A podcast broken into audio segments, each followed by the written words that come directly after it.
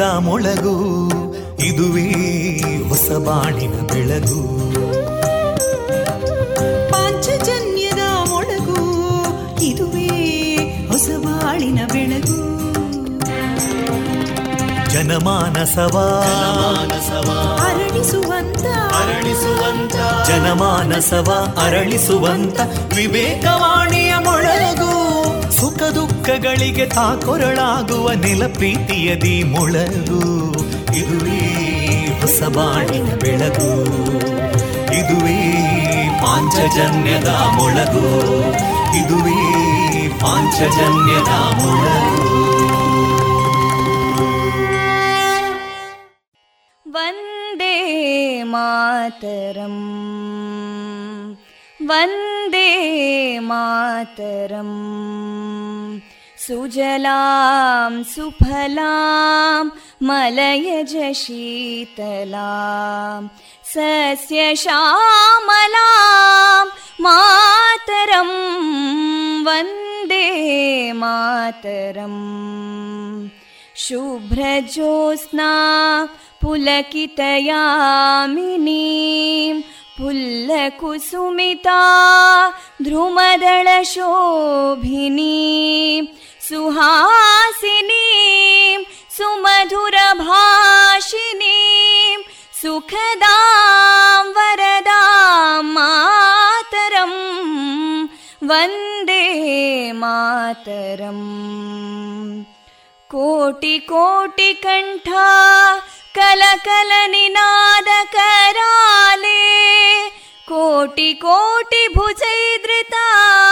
कलकल निनाद कराले कोटि कोटि भुजैदृता करकलवाले अबलां केनो मायेतो बले बहुबलधारिणीं नमामि तारिणीं रिपुदलवारिणी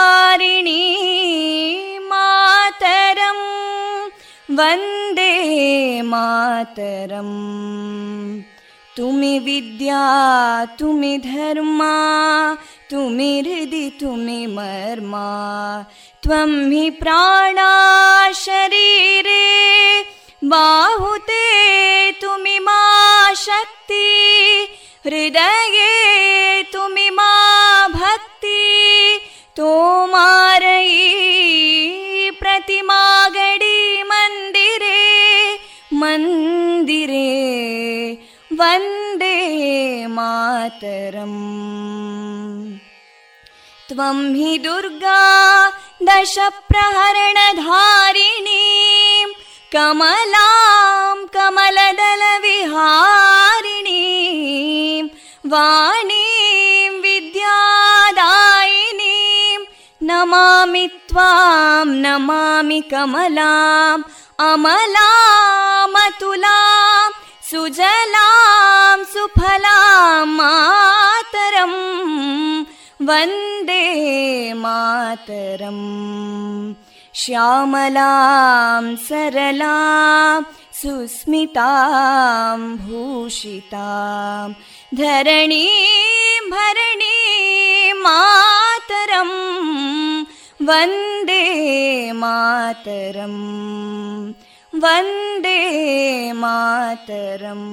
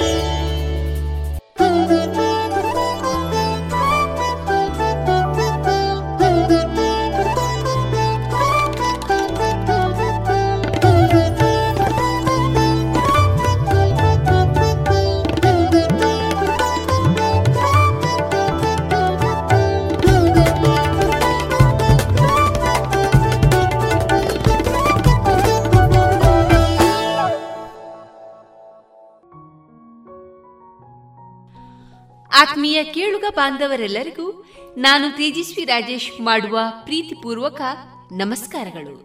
ನೀವು ಕೇಳ್ತಾ ಇದ್ದೀರಾ ವಿವೇಕಾನಂದ ವಿದ್ಯಾವರ್ಧಕ ಸಂಘ ಪ್ರವರ್ತಿತ ಸಮುದಾಯ ಬಾನುಲಿ ಕೇಂದ್ರ radio Panchajanya ninety point eight FM. ಇದು ಜೀವ ಜೀವದ ಸ್ವರ ಸಂಚಾರ. ಆತ್ಮೀಯರೇ, ಇಂದು ಆಗಸ್ಟ್ ಹನ್ನೊಂದು ಗುರುವಾರ.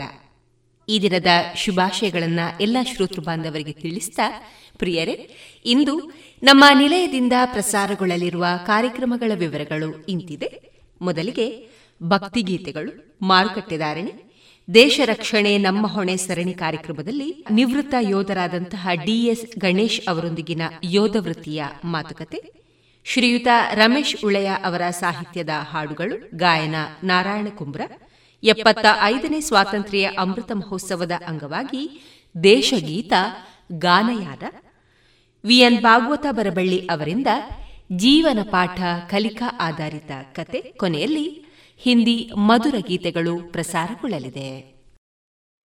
ಪ್ರತಿ ಮನೆಯು ಕೇಸರಿ ಬಿಳಿ ಮತ್ತು ಹಸೂರಿನ ಹೊದಿಕೆಯಲ್ಲಿ ಸಂಭ್ರಮಿಸುವ ಕಾಲವಿತು ದೇಶದ ಮುನ್ನಡೆ ಬೆಳವಣಿಗೆಯೊಂದಿಗೆ ಹೆಮ್ಮೆ ಪಡುವ ಸಮಯವಿತು ರಾಷ್ಟ್ರದ ಎಪ್ಪತ್ತೈದನೇ ಸ್ವಾತಂತ್ರ್ಯೋತ್ಸವವನ್ನು ಆಚರಿಸಲು ನಮ್ಮೆಲ್ಲರ ಹೆಮ್ಮೆ ಗೌರವಗಳ ಸಂಕೇತವಾದ ರಾಷ್ಟ್ರಧ್ವಜವನ್ನು ನಮ್ಮ ನಮ್ಮ ಮನೆಗಳಲ್ಲಿ ಹಾರಿಸೋಣ. ಆಜಾದಿ ಕಾ ಅಮೃತ ಮಹೋತ್ಸವದ ಸಂಭ್ರಮಾಚರಣೆಯನ್ನು, ರಾಷ್ಟ್ರಧ್ವಜವನ್ನು ನಮ್ಮೆಲ್ಲರ ಮನೆಗಳಲ್ಲಿ ಅರಳಿಸೋಣ ಮತ್ತು ಅಭಿಮಾನದಿಂದ ಭವ್ಯ ಭವಿಷ್ಯದ ಕನಸನ್ನು ಸಹಕಾರಗೊಳಿಸುವ ಪ್ರತಿಜ್ಞೆ ಮಾಡೋಣ.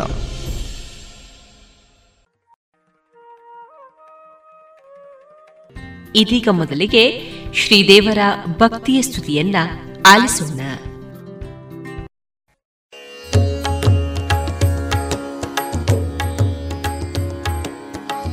ಗುರುವೇ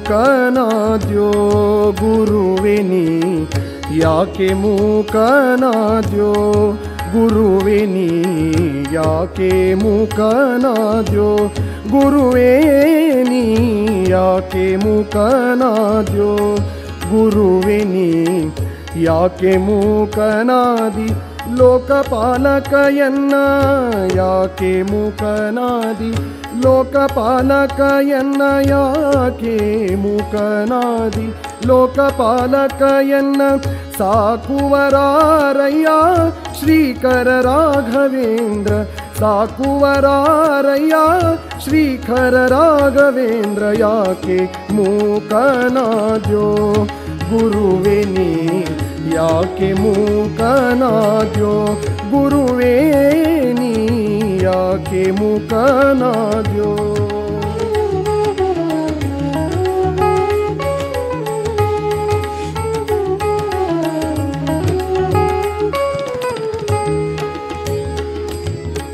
ಹಿಂದಕ್ಕೆ ನೀಯನ್ನ ಮುಂದೆ ಸುಳಿದಾಡಿದಿ.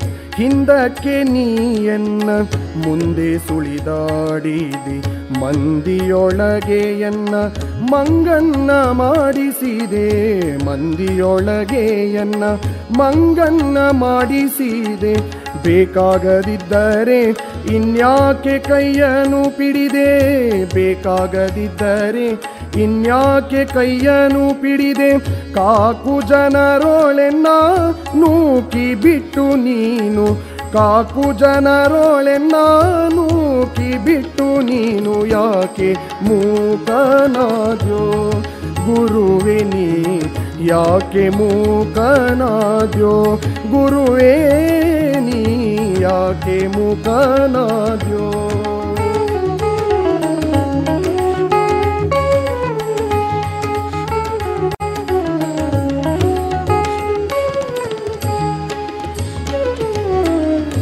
ಈಗ ಪಾಲಿಸಿದರೆ ಯೋಗಿ ಕುಲವರಿಯ. ಈಗ ಪಾಲಿಸಿದರೆ ಯೋಗಿ ಕುಲವರಿಯ. ರಾಘವೇಂದ್ರನೇ ಭವ ರಾಘವೇಂದ್ರ ರಾಘವೇಂದ್ರನೇ ಭವ ಧ್ಯಾಂಗಯ್ಯ. ನಿನ್ನಂಥ ಕರುಣಿಲ್ಲ, ಎನ್ನಂಥ ಕೃಪಣಿಲ್ಲ. ನಿನ್ನಂಥ ಕರುಣಿಲ್ಲ, ಎನ್ನಂಥ ಕೃಪಣಿಲ್ಲ.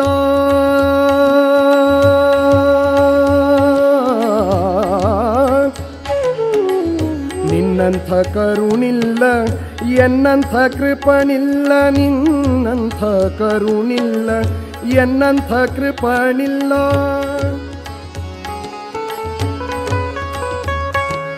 ನಿನ್ನಂಥ ಕರುಣಿಲ್ಲ, ಎನ್ನಂಥ ಕೃಪಣಿಲ್ಲ. ನಿನ್ನಂಥ ಕರುಣಿಲ್ಲ, ಎನ್ನಂಥ ಕೃಪಣಿಲ್ಲ. ನಿನ್ನಂಥ ಕರುಣಿಲ್ಲ, ಎನ್ನಂಥ ಕೃಪಣಿಲ್ಲ. ಘನ್ನ ಮಹಿಮಾನು ನೀ, ಎನ್ನನು ಬಿಟ್ಟೀಗ. ಘನ್ನ ಮಹಿಮಾನು ನೀ, ಎನ್ನನು ಬಿಟ್ಟೀಗ. ಯಾಕೆ ಯಾಕೆ ಮುಖನಾದ್ಯೋ ಗುರುವೆ ನೀ. ಯಾಕೆ ಮೂಕನಾದ್ಯೋ? ಗುರುವೇ ನೀ ಯಾಕೆ ಮೂಕನಾದ್ಯೋ?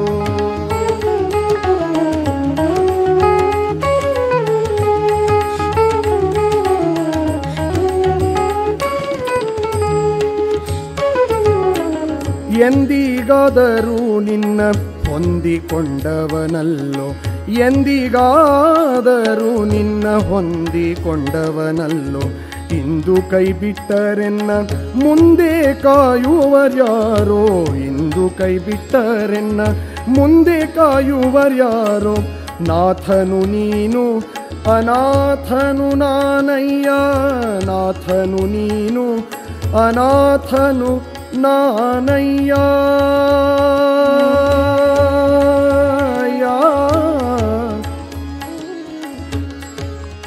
नाथनुी अनाथनु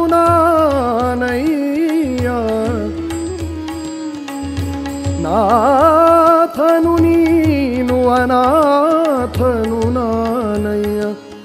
अनाथनु नै नाथनुीन అనాథను నానయ్యనాథను నీను అనాథను నానయ్యా నాథను నీను అనాథను నానయ్యా నాథను నీను అనాథను నానయ్యా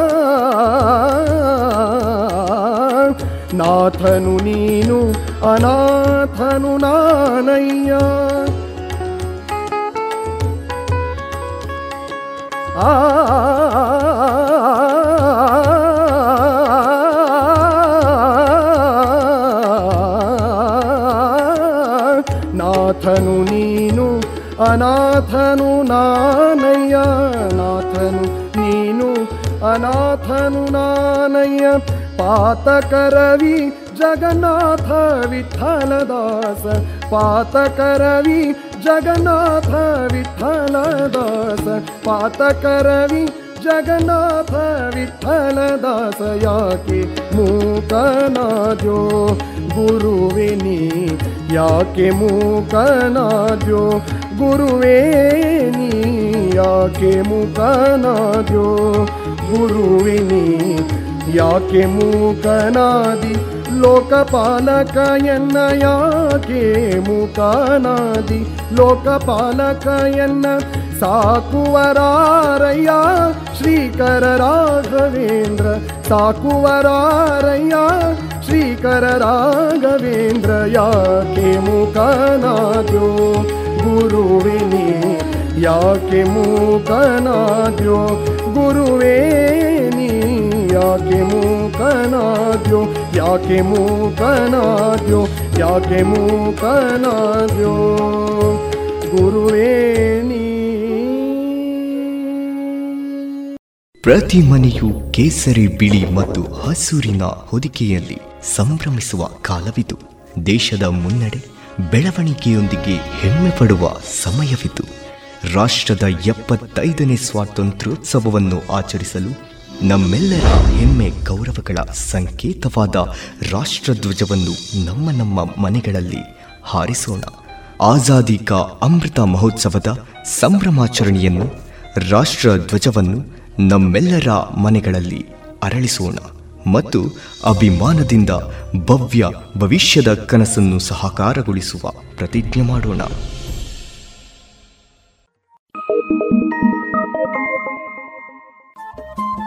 ರೇಡಿಯೋ ಪಾಂಚಜನ್ಯ ತೊಂಬತ್ತು ಬಿಂದು ಎಂಟು ಎಫ್ಎಂ ಸಮುದಾಯ ಬಾನುಲಿ ಕೇಂದ್ರ ಪುತ್ತೂರು. ಇದು ಜೀವ ಜೀವದ ಸ್ವರ ಸಂಚಾರ.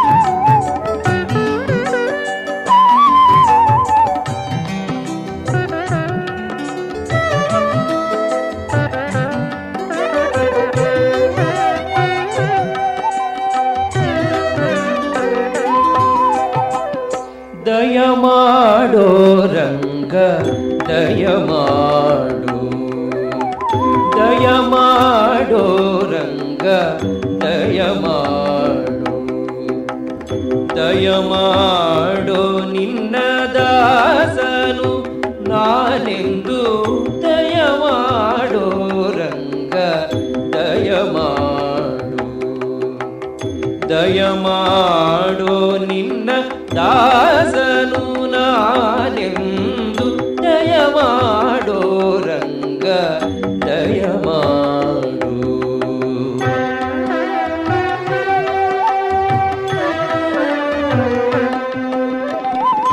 ಹಲವು ಕಾಲದಿ ನಿನ್ನ ಹಂಬಲ ಎನಗೆ.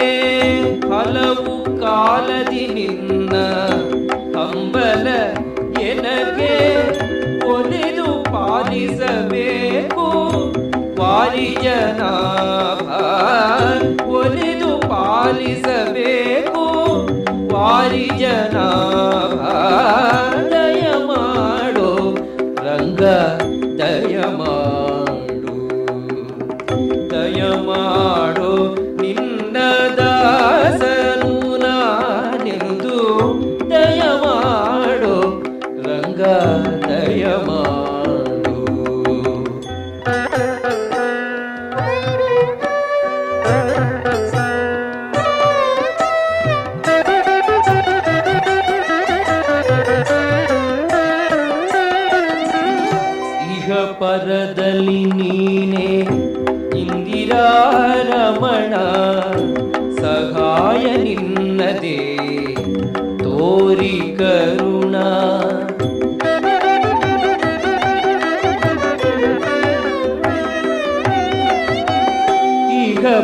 ಪರಗತಿ ನೀನೆ ಇಂದಿರಾರಮಣ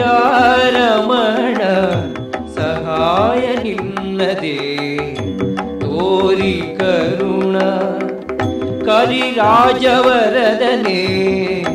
ಕಾಮಿತ ಫಲದ ಕರಿರಾಜವರದನೆ ಕಾಮಿತ ಫಲದ ಪುರಂದರ ವಿಠಲ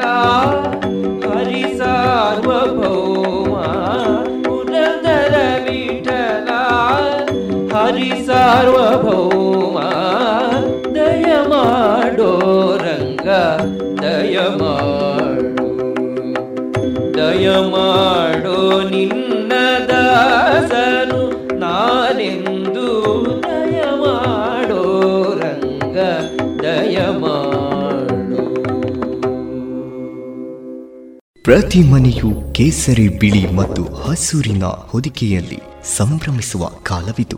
ದೇಶದ ಮುನ್ನಡೆ ಬೆಳವಣಿಗೆಯೊಂದಿಗೆ ಹೆಮ್ಮೆ ಪಡುವ ಸಮಯವಿತು ರಾಷ್ಟ್ರದ ಎಪ್ಪತ್ತೈದನೇ ಸ್ವಾತಂತ್ರ್ಯೋತ್ಸವವನ್ನು ಆಚರಿಸಲು ನಮ್ಮೆಲ್ಲರ ಹೆಮ್ಮೆ ಗೌರವಗಳ ಸಂಕೇತವಾದ ರಾಷ್ಟ್ರಧ್ವಜವನ್ನು ನಮ್ಮ ನಮ್ಮ ಮನೆಗಳಲ್ಲಿ ಹಾರಿಸೋಣ. ಆಜಾದಿ ಕಾ ಅಮೃತ ಮಹೋತ್ಸವದ ಸಂಭ್ರಮಾಚರಣೆಯನ್ನು, ರಾಷ್ಟ್ರಧ್ವಜವನ್ನು ನಮ್ಮೆಲ್ಲರ ಮನೆಗಳಲ್ಲಿ ಅರಳಿಸೋಣ. ಮತ್ತು ಅಭಿಮಾನದಿಂದ ಭವ್ಯ ಭವಿಷ್ಯದ ಕನಸನ್ನು ಸಹಕಾರಗೊಳಿಸುವ ಪ್ರತಿಜ್ಞೆ ಮಾಡೋಣ.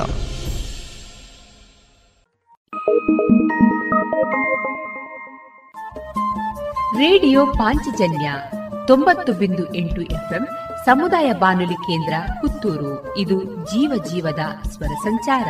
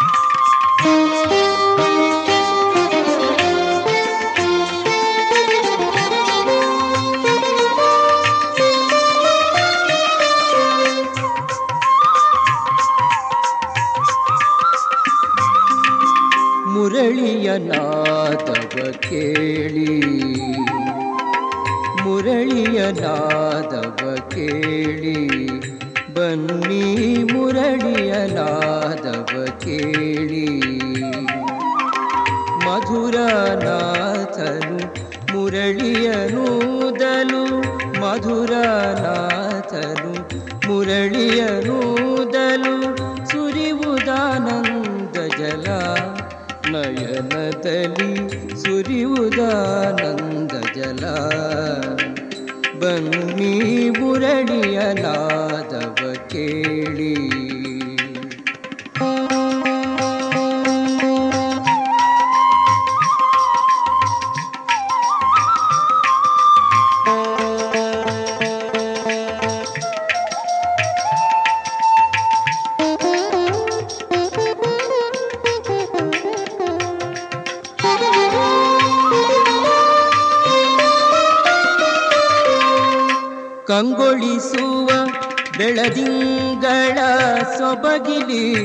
ಕಂಗೊಳಿಸುವ ಬೆಳದಿಂಗಳ ಸೊಬಗಿಲಿ ತಂಗಾಡಿಯ ಸುಖದಿ ಶ್ರೀರಂಗನ ಕಂಗೊಳಿಸುವ ಬೆಳದಿಂಗಳ ಸೊಬಗಿಲಿ ತಂಗಾಡಿಯ ಸುಖದಿ ಶ್ರೀರಂಗನ ಶ್ಯಾಮಲಂಗನು ತನ್ನ ಕೋಮಲ ಕರದಲ್ಲಿ ಶ್ಯಾಮಲಾಂಗನು ತನ್ನ ಕೋಮಲ ಕರದಲ್ಲಿ ಆ ಮುರಳಿಯ ಕಿಡಿಯೇ ಹೃದಯದಲ್ಲಿ ಪ್ರೇಮವ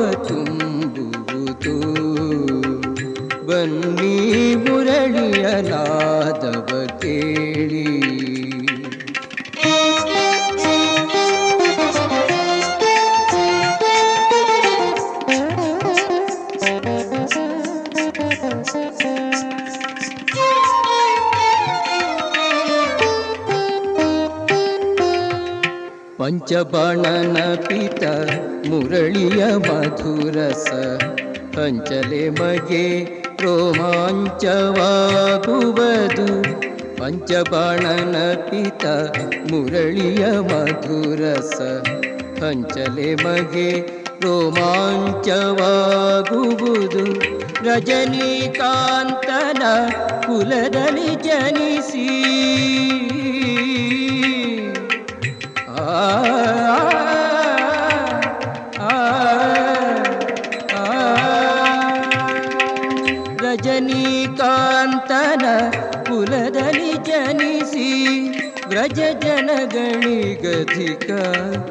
ಪ್ರಸನ್ನನ ಮುರಳಿಯ ನಾದವ ಕೇಳಿ. ಬನ್ನಿ ಮುರಳಿಯ ನಾದವ ಕೇಳಿ. ಬನ್ನಿ ಮುರಳಿಯ ನಾದವ ಕೇಳಿ. ಪ್ರತಿ ಮನೆಯು ಕೇಸರಿ ಬಿಳಿ ಮತ್ತು ಹಸೂರಿನ ಹೊದಿಕೆಯಲ್ಲಿ ಸಂಭ್ರಮಿಸುವ ಕಾಲವಿದು. ದೇಶದ ಮುನ್ನಡೆ ಬೆಳವಣಿಗೆಯೊಂದಿಗೆ ಹೆಮ್ಮೆ ಪಡುವ ಸಮಯವಿದು.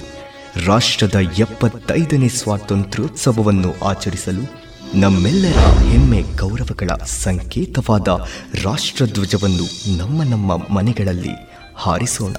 ಆಜಾದಿ ಕಾ ಅಮೃತ ಮಹೋತ್ಸವದ ಸಂಭ್ರಮಾಚರಣೆಯನ್ನು, ರಾಷ್ಟ್ರಧ್ವಜವನ್ನು ನಮ್ಮೆಲ್ಲರ ಮನೆಗಳಲ್ಲಿ ಅರಳಿಸೋಣ ಮತ್ತು ಅಭಿಮಾನದಿಂದ ಭವ್ಯ ಭವಿಷ್ಯದ ಕನಸನ್ನು ಸಹಕಾರಗೊಳಿಸುವ ಪ್ರತಿಜ್ಞೆ ಮಾಡೋಣ.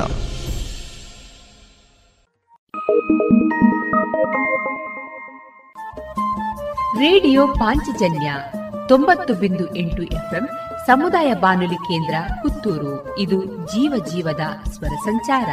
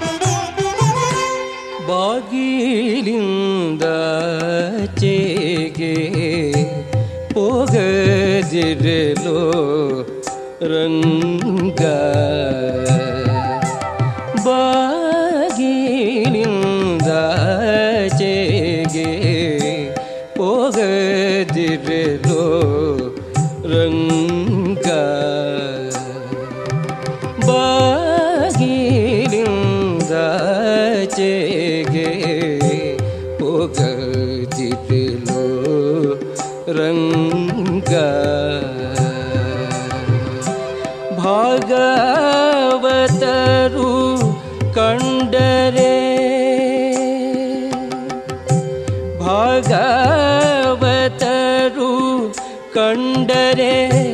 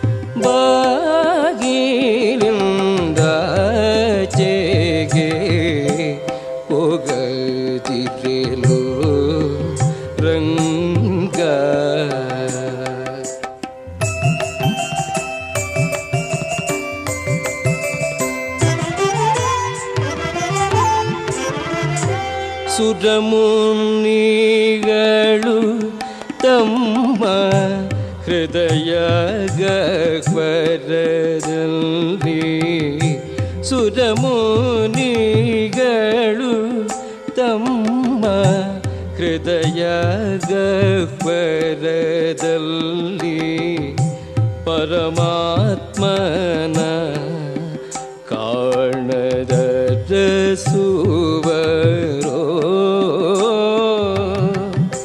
दोरक वस्तु बिन्दु दोरकितुेन्दु दोरक वस्तु बिन्दु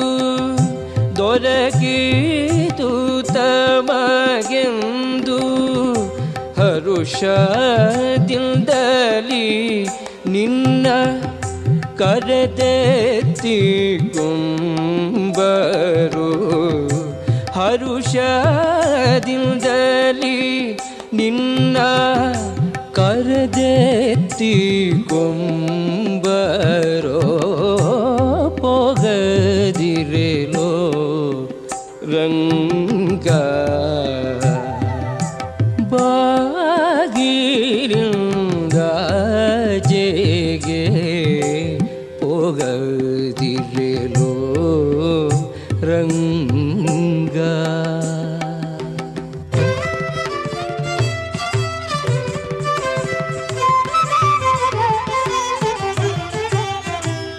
ಅಗಣಿತ ಗುಣ ನಿನ್ನ ಜಗದ ನಾರಿಯರೆಲ್ಲ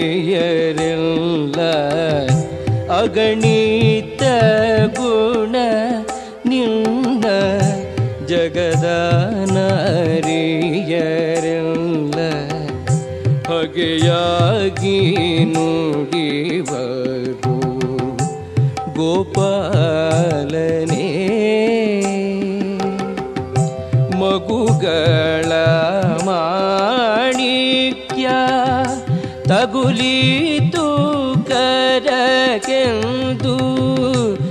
ಮಗುಗಳ ಮಾಣಿಕ್ಯ ತಗುಲಿತು ಕರಕೆಂದು ಬೇಗದಿಂದಲಿ ಬಂದು ಬಿಗಿದಪ್ಪಿಕೊಂಬರು ಬೇಗದಿಂದಲಿ ಬಂದು ಬಿಗಿದಪ್ಪಿಕೊಂಬರೋ ಪೊಗದಿರೆಲೋ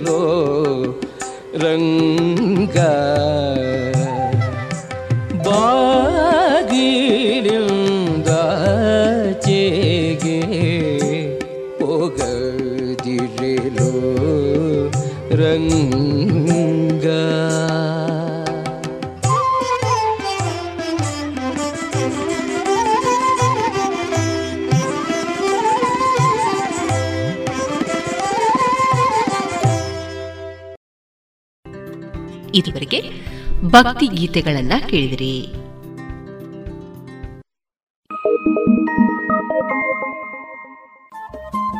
ರೇಡಿಯೋ ಪಾಂಚಜನ್ಯ ತೊಂಬತ್ತು ಬಿಂದು ಎಂಟು ಎಫ್ಎಂ ಸಮುದಾಯ ಬಾನುಲಿ ಕೇಂದ್ರ ಪುತ್ತೂರು. ಇದು ಜೀವ ಜೀವದ ಸ್ವರ ಸಂಚಾರ.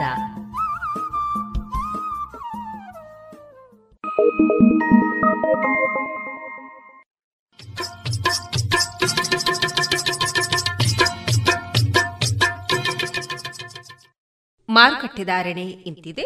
ಹೊಸ ಅಡಿಕೆ ಮುನ್ನೂರ ಎಪ್ಪತ್ತ ಐದರಿಂದ ನಾಲ್ಕನೂರ ಅರವತ್ತು ಹಳೆ ಅಡಿಕೆ ಐನೂರರಿಂದ ಐನೂರ ಅರವತ್ತು ಡಬಲ್ ಚೋಲ್ ಐನೂರ ಇಪ್ಪತ್ತರಿಂದ ಐನೂರ ಅರವತ್ತು ಹಳೆ ಪಟೋರ ಮುನ್ನೂರ ಐವತ್ತರಿಂದ ಮುನ್ನೂರ ಅರವತ್ತ ಐದು ಹೊಸ ಪಟೋರ ಮುನ್ನೂರರಿಂದ ಮುನ್ನೂರ ಐವತ್ತು ಹೊಸ ಉಳ್ಳಿಗಡ್ಡೆ ಇನ್ನೂರರಿಂದ ಇನ್ನೂರ ಎಪ್ಪತ್ತು ಹೊಸ ಕರಿಗೋಟು ಇನ್ನೂರರಿಂದ ಇನ್ನೂರ ಎಪ್ಪತ್ತು ಕಾಳುಮೆಣಸು ಮುನ್ನೂರ ಎಂಬತ್ತ ಒಂದರಿಂದ ನಾಲ್ಕನೂರ ತೊಂಬತ್ತ ಐದು ಒಣಕೊಕ್ಕೋ ನೂರ ತೊಂಬತ್ತರಿಂದ ಇನ್ನೂರ ಹತ್ತು ಹಸಿಕೊಕ್ಕೋ ನಲವತ್ತ ಐದರಿಂದ ಐವತ್ತ ಐದು ರಬ್ಬರ್ ಧಾರಣೆ, ಗ್ರೇಡ್, ಆರ್ಎಸ್ಎಸ್ ಫೋರ್ ನೂರ ಅರವತ್ತ ಏಳು ರೂಪಾಯಿ, ಆರ್ಎಸ್ಎಸ್ ಫೈವ್ ನೂರ ಐವತ್ತ ಆರು ರೂಪಾಯಿ, ಲಾಟ್ ನೂರ ನಲವತ್ತ ಎಂಟು ರೂಪಾಯಿ, ಸ್ಕ್ರ್ಯಾಪ್ ನೂರರಿಂದ ನೂರ ಹತ್ತು ರೂಪಾಯಿ.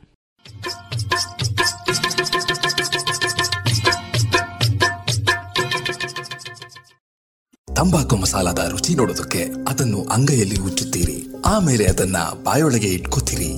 ಧೂಮಪಾನ ಮಾಡೋದಕ್ಕೆ ಸಿಗರೆಟ್ ಮತ್ತು ಬೀಡಿನ ಹಚ್ತೀರಿ ಬಾಯಲ್ಲಿ ಇಟ್ಕೊಳ್ತೀರಿ. ಆಮೇಲೆ ಕ್ಯಾನ್ಸರ್ ಕೊರೋನಾ ಟಿಬಿ ಹಾಗೂ ಹೃದಯದ ರೋಗಗಳಿಂದ ಜೀವನ ಪೂರ್ತಿ ನರಳುತ್ತೀರಿ. ಸರ್ ತಂಬಾಕು ನಿಮ್ಮ ಜೀವನಕ್ಕಷ್ಟೇ ಹಾನಿಕಾರ ಅಲ್ಲ. ನಿಮ್ಮ ಹಾಗೂ ನಿಮ್ಮ ಕುಟುಂಬದ ಸಂತೋಷಕ್ಕೂ ಹಾನಿಕಾರಕ. ಆರೋಗ್ಯಕರ ಜೀವನಕ್ಕಾಗಿ ಹಿಂದೆ ಒಂದು ಪ್ರತಿಜ್ಞೆ ಮಾಡಿ. ಸಿಗರೇಟ್ ಬೀಡಿ ಹಾಗೂ ಯಾವುದೇ ತರಹದ ತಂಬಾಕು ಸೇವನೆಯನ್ನು ಬಿಟ್ಟು ಬಿಡಿ ನಿಮ್ಮ ಹಾಗೂ ನಿಮ್ಮ ಕುಟುಂಬದವರ ಆರೋಗ್ಯ ಕಾಪಾಡಿಕೊಳ್ಳಿ.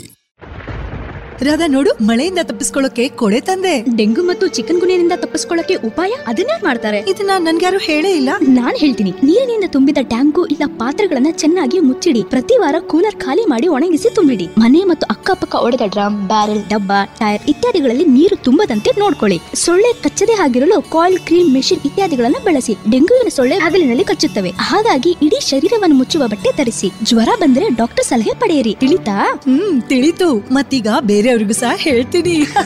ಇಂಥ ಸುಲಭವಾದ ಉಪಾಯ ನಿಮ್ಮದಾಗಿಸಿಕೊಳ್ಳಿ. ಡೆಂಗು ಚಿಕನ್ ಗುನ್ಯವನ್ನ ದೂರ ಓಡಿಸಿ. ಆರೋಗ್ಯ ಮತ್ತು ಕುಟುಂಬ ಕಲ್ಯಾಣ ಖಾತೆ ಭಾರತ ಸರ್ಕಾರದ ವತಿಯಿಂದ ಜನಹಿತಕ್ಕಾಗಿ ಜಾರಿ.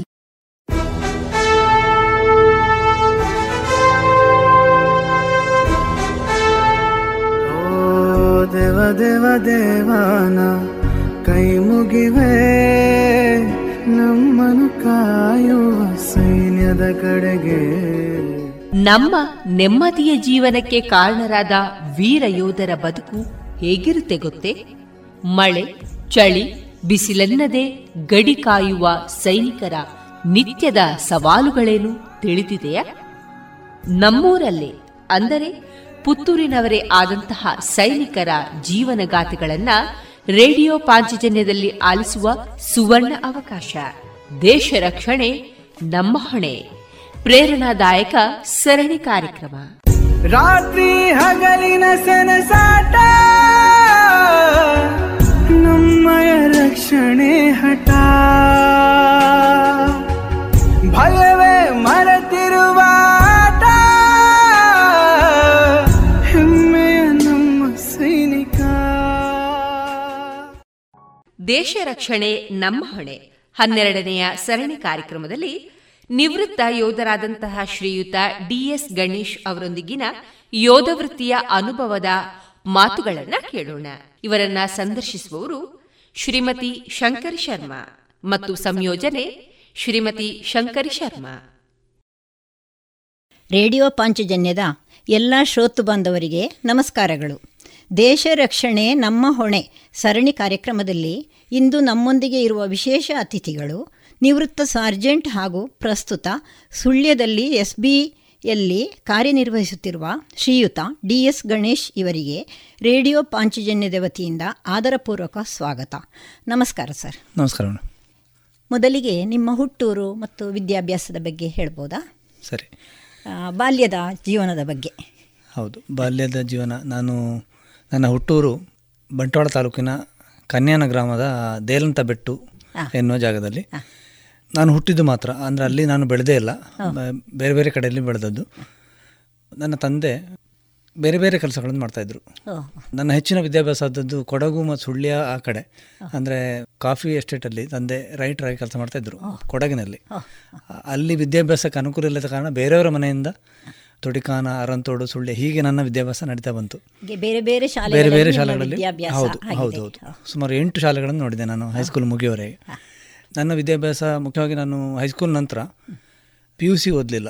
ಹತ್ತನೇ ನಂತರ ನೇರವಾಗಿ ನಾನು ಡಿಪ್ಲೊಮಾ ಮಾಡಿದೆ.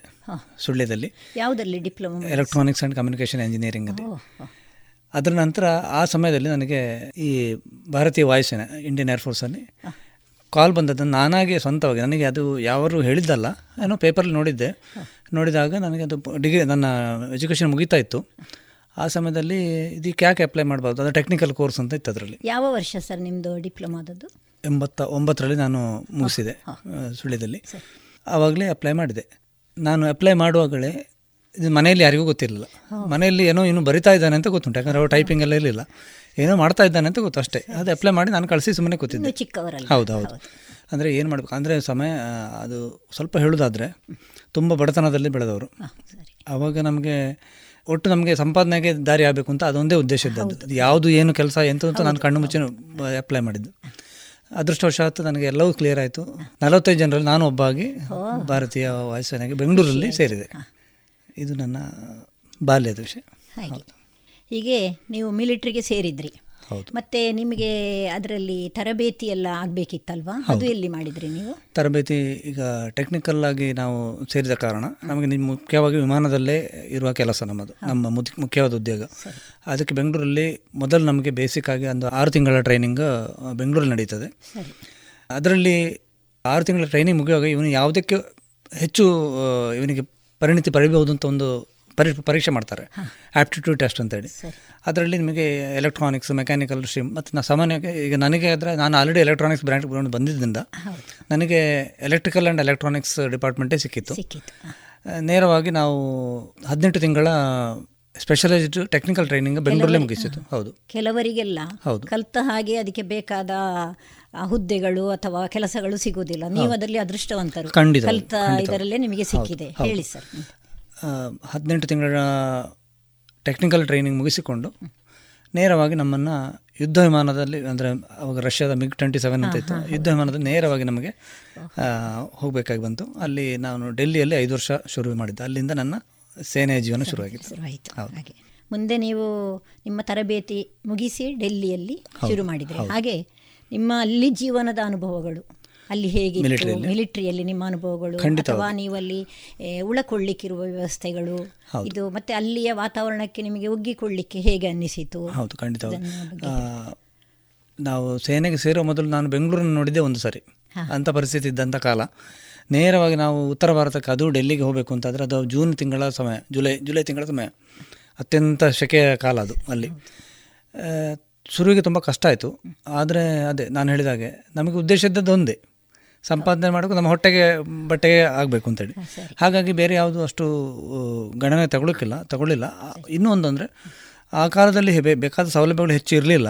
ಆದರೆ ಇದ್ದದ್ರಲ್ಲೇ ತೃಪ್ತಿ ಪಟ್ಟುಕೊಂಡು ನಾವು ಸಂತೋಷದಿಂದಲೇ ಕೆಲಸ ಮಾಡ್ತಾ ಇದ್ವಿ ಯಾವುದೇ ನೆಗೆಟಿವ್ ಫೀಲಿಂಗ್ಸ್ ಆಗಲಿ ಏನೂ ಇರಲಿಲ್ಲ. ಆಗಿನ ಕಾಲದಲ್ಲಿ ಅದುವೇ ಒಂದು ಖಂಡಿತ. ಕೇಂದ್ರ ಸರ್- ಜೀವನ ಹಾ, ಹೌದು. ಅಂದ್ರೆ ಅದಕ್ಕೆ ಮಿತಿ ಅದುವೇ ಇತ್ತು. ಹೌದು ಈಗಿನ ಹಾಗೆ ಅಲ್ಲ. ಹೌದು. ಅದು ಅಲ್ಲದೆ ಒಂದು ರೂಪಾಯಿ ಖರ್ಚು ಮಾಡದೆ ಕೇಂದ್ರ ಸರ್ಕಾರದ ಹುದ್ದೆ ಎಂಥದ್ದೇ ಆಗಿರಲಿ. ಆ ಸಮಯದಲ್ಲಿ ಸಿಗುವುದು ಅಂತ ಹೇಳಿದ್ರೆ ವಿಶೇಷವೇ ಹೌದು.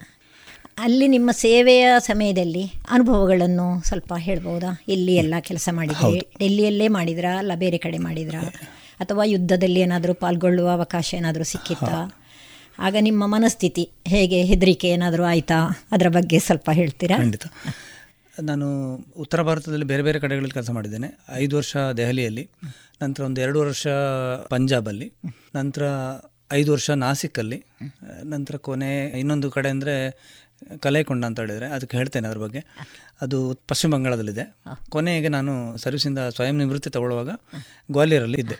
ಇದು ನನ್ನ ಜಾಗದ ವಿಷಯಗಳು. ಬೇರೆ ಬೇರೆ ಹುದ್ದೆಗಳಲ್ಲಿ ಇದ್ದೆ, ಬೇರೆ ಬೇರೆ ಜವಾಬ್ದಾರಿಗಳನ್ನು ನಿಭಾಯಿಸಿದ್ದೇನೆ. ಈ ಏರ್ಫೋರ್ಸಿಂದ ಅಂದರೆ ವಾಯುಸೇನೆಯಿಂದ ನಾಯ ಪೈಸೆ ಖರ್ಚು ಮಾಡದೆ ಪಾಸ್ಪೋರ್ಟ್ ಇಲ್ಲದೆ ಸಿಂಗಾಪುರಕ್ಕೆ ಕೂಡ ಹೋಗಿ ಬಂದೇನೆ ಅದು ಭಾರತ ಸರ್ಕಾರವೇ ಕಳಿಸಿದ್ದು. ಅಲ್ಲಿನ ಸರ್ಕಾರ ಮತ್ತು ನಮ್ಮ ಸರ್ಕಾರದ ಮಧ್ಯೆಯಲ್ಲಿ. ಅಲ್ಲಿ ಹೋಗಿ ಒಂದು ವಾರ ವಿಶೇಷವಾಗಿ ಅವರ ಜೊತೆಗೆ ಸಿಂಗಾಪುರ ಏರ್ಫೋರ್ಸ್ ಜೊತೆಗೆ ಎಕ್ಸರ್ಸೈಸ್ ಎಕ್ಸಸೈಸ್ ಮಾಡಿದ್ದೇವೆ. ಅದು ನನಗೆ ವಿಶೇಷ ಯಾಕಂದರೆ ನಾವು ಏನು ಸಿದ್ಧತೆ ಇಲ್ಲದೆ ಹೋದದ್ದು. ಪಾಸ್ಪೋರ್ಟ್ ಕೂಡ ಇಲ್ಲ ನಮಗೆ. ಅದೊಂದು ವಿಶೇಷ. ಮತ್ತು ಒಳ್ಳೆಯ ಘಟನೆಗಳು ಇತ್ತು ಸಾಕಷ್ಟು ಇದ್ದಾವೆ. ಸಂಘಟನೆ ಈಗ ಹೇಳಿದಾಗ ನಾವು ಮಿಲಿಟರಿ ಕೂಡ ಒಂದು ಸಂಘಟನೆ. ಹೌದು ಇಡೀ ದೇಶದ ರಕ್ಷಣೆ ದೇಶದ ರಕ್ಷಣೆ. ಮತ್ತೆ ಒಬ್ಬರಿಗೆ ಒಬ್ಬರು ಸಹಕಾರ ಇಲ್ಲದೆ ಯಾವುದೂ ನಡೆಯುವುದಿಲ್ಲ. ಆ ರೀತಿಯಲ್ಲಿ ನನಗೆ ಸಾಕಷ್ಟು ಇಡೀ ದೇಶದ ಜನಗಳಂತೆ ಪರಿಚಯ ಆಗಿದೆ. ಅವರ ಆಚಾರ ವಿಚಾರ ಉಡುಗೆ ತೊಡುಗೆ ನಡತೆ ಎಲ್ಲ ಗೊತ್ತಾಗಿದೆ. ಕೆಲವು ಕೆಟ್ಟ ಘಟನೆಗಳು ನಡೆದಿವೆ. ನಮ್ಮ ಎದುರು ಒಂದು ಎರಡು ಮೂರು ಜನ ಕಳ್ಕೊಂಡದ್ದು ಇದೆ. ನನ್ನ ರೂಮಿನ ಪಕ್ಕದಲ್ಲಿದ್ದ ಒಬ್ಬ ನಮ್ಮ ಸಹೋದ್ಯೋಗಿ ಅವನನ್ನು ಕಳ್ಕೊಂಡದ್ದು ನಾನು ಇದೆ. ಅಂಥದ್ದೆಲ್ಲ ಘಟನೆಗಳಿದೆ. ಸಾಮಾನ್ಯ ಯಾವುದೇ ಆರ್ಗನೈಸೇಷನಲ್ಲಿ ಇರುವಂಥದ್ದು. ಪ್ಲಸ್ ಮೈನಸ್ ಎರಡು ಇದ್ದೇ ಇದೆ ಇದ್ದೇ ಇದೆ. ಆದರೆ ಯಾವುದೂ ನಮಗೆ ಕಷ್ಟ ಅಂತ ಅನ್ನಿಸಲೇ ಇಲ್ಲ. ಮತ್ತು ನಾನು ತುಂಬ ಕಷ್ಟವಾದ ಜಾಗದಲ್ಲಿ ಇರಲಿಲ್ಲ. ಈಗ ಉದಾಹರಣೆಗೆ ಸೇನೆ ಆರ್ಮಿಯ ಬಗ್ಗೆ ಕಂಪೇರ್ ಮಾಡೋದಿದ್ರೆ ನಮ್ಮದು ಸಿವಿಲ್ ಲೈಫ್ ಅಂತ ಹೇಳ್ತೇವೆ ನಾವು. ಆರ್ಮಿಯ ಬಗ್ಗೆ ಹೋಲಿಸಿದರೆ. ಅವರಷ್ಟು ಕಷ್ಟ ನಾನು ಪಡಲೇ ಇಲ್ಲ. ಆ ಬಗ್ಗೆ ನಾನು ಹೆಚ್ಚು ಅಂತ ಹೇಳಿದ್ರೆ ನಿಮಗೆ ಟೆಕ್ನಿಕಲ್ ಗ್ಯಾರೇಜಲ್ಲಿ ಕೆಲಸ ಮಾಡೋರೆಲ್ಲ ಹೇಗಿರ್ತಾರೆ? ಆ ರೀತಿಯ ಜೀವನಗಳು ಇತ್ತು ನಮ್ಮ ಹತ್ರ. ಅಷ್ಟೇ. ಅಂದ್ರೆ ನಿಮಗೆ ವಿಮಾನ ಅಥವಾ ಜೆಟ್ಗಳನ್ನು ರಿಪೇರಿ ಮಾಡುವ ಆ ವಿಭಾಗದಲ್ಲಿ ಇದ್ರ ನೀವು. ಅದನ್ನು ಬಿಡುವಿಕೆ ಇದೆಲ್ಲ ಇಲ್ಲ. ಪೈಲಟ್ ಇದಕ್ಕೆಲ್ಲ ಇರ್ತದ? ಇಲ್ಲ ಖಂಡಿತವಾಗಿಲ್ಲ. ಅಂದರೆ ಅದಕ್ಕೆ ಪೈಲಟ್ ಅದರ ನೇಮಕಾತಿ ಬೇರೆ ರೀತಿ. ಶುರುವಿಂದಲೇ ಅದಕ್ಕೆ ಬೇರೆ ರೀತಿ. ಸರಿ ಸರಿ ಸರಿ. ನಾವು ಟೆಕ್ನಿಕಲ್ ಆಗಿ ಅಂದ್ರೆ ವಿಮಾನವನ್ನು ಸಿದ್ಧತೆ ಮಾಡೋದು ಪ್ರತಿದಿನ ಹಾರಾಟಕ್ಕೆ. ಯುದ್ಧಕ್ಕೆ ಬೇಕಾದ ರೀತಿಯಲ್ಲಿ ಅದನ್ನ ಸಜ್ಜುಗೊಳಿಸೋದು.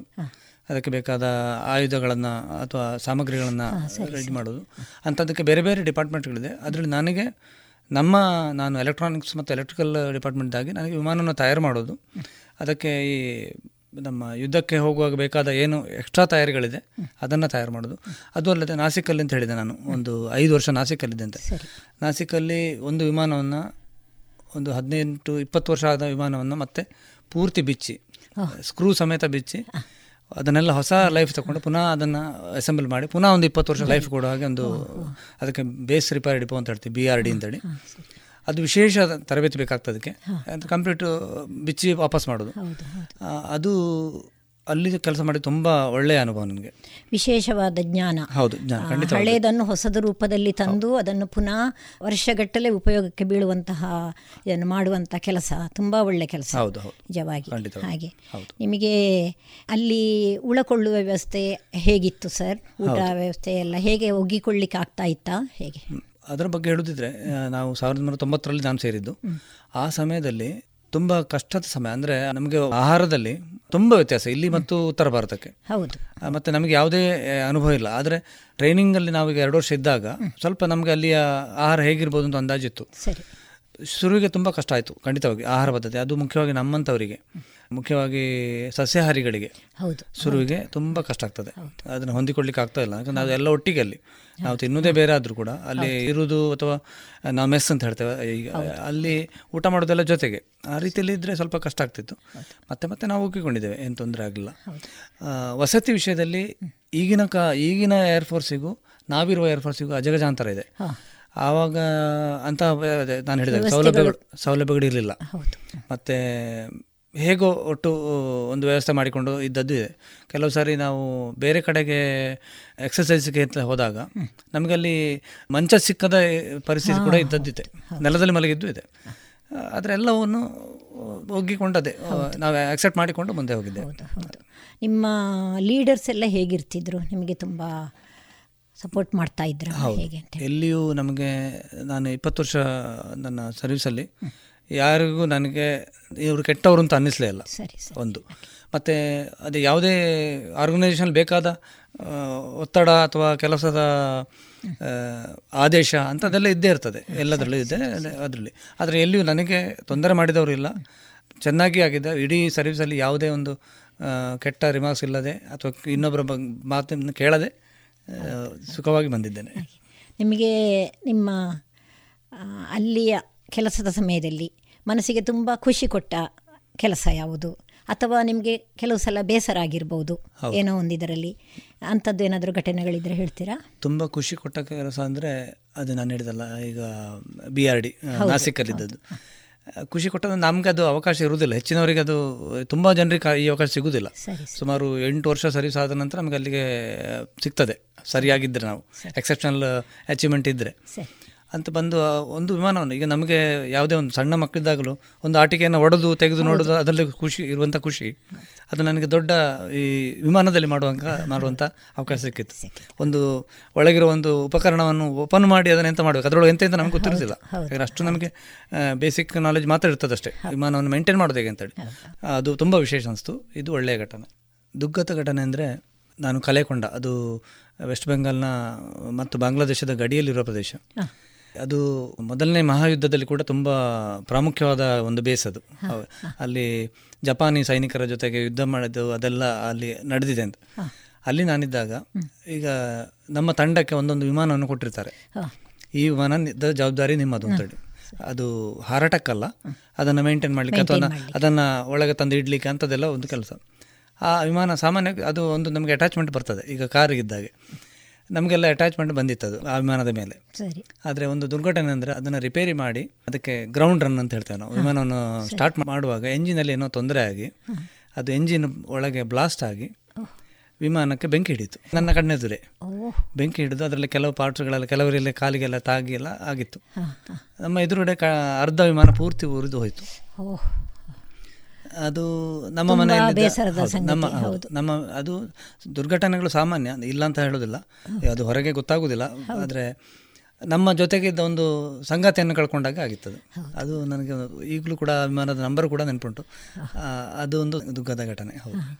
ಯುದ್ಧದ ಭೀತಿಯ ಬದಲು ಇದು ಈ ತರ ದುರ್ಘಟನೆಗಳು ನಡೀತಾ ಇರ್ತವೆ ಅಂತ ಹೇಳಿಕೊಂಡು ಹೌದು. ಇದೆಲ್ಲ ತಿಳ್ಕೊಳ್ಬೇಕಾದ ಸಂಗತಿ ಸರ್. ಹೌದು. ಹಾಗೆ ತಾವು ತಮ್ಮ ವೈವಾಹಿಕ ಜೀವನವನ್ನು ಯಾವಾಗ ಶುರು ಮಾಡಿದ್ರಿ ಸರ್?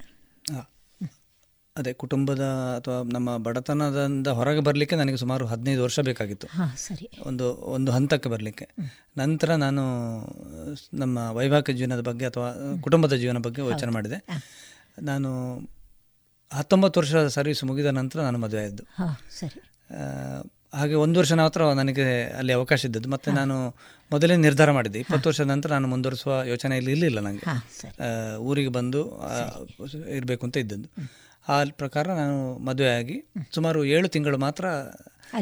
ನಾನು ಸಂಸಾರ ಸಮೇತ ಇದ್ದೆ ಅಲ್ಲಿ. ಅದು ಗ್ವಾಲಿಯರಲ್ಲಿ ಇದ್ದೆ ಅಲ್ಲಿಂದ ನಾನು ಸರ್ವಿಸ್ ಬಿಟ್ಟದ್ದು. ಅವರಿಗಂತೂ ಅದು ಏರ್ಫೋರ್ಸ್ ಬಗ್ಗೆ ಏನು ಗೊತ್ತಿರಲಿಲ್ಲ ಅವರಿಗೆ.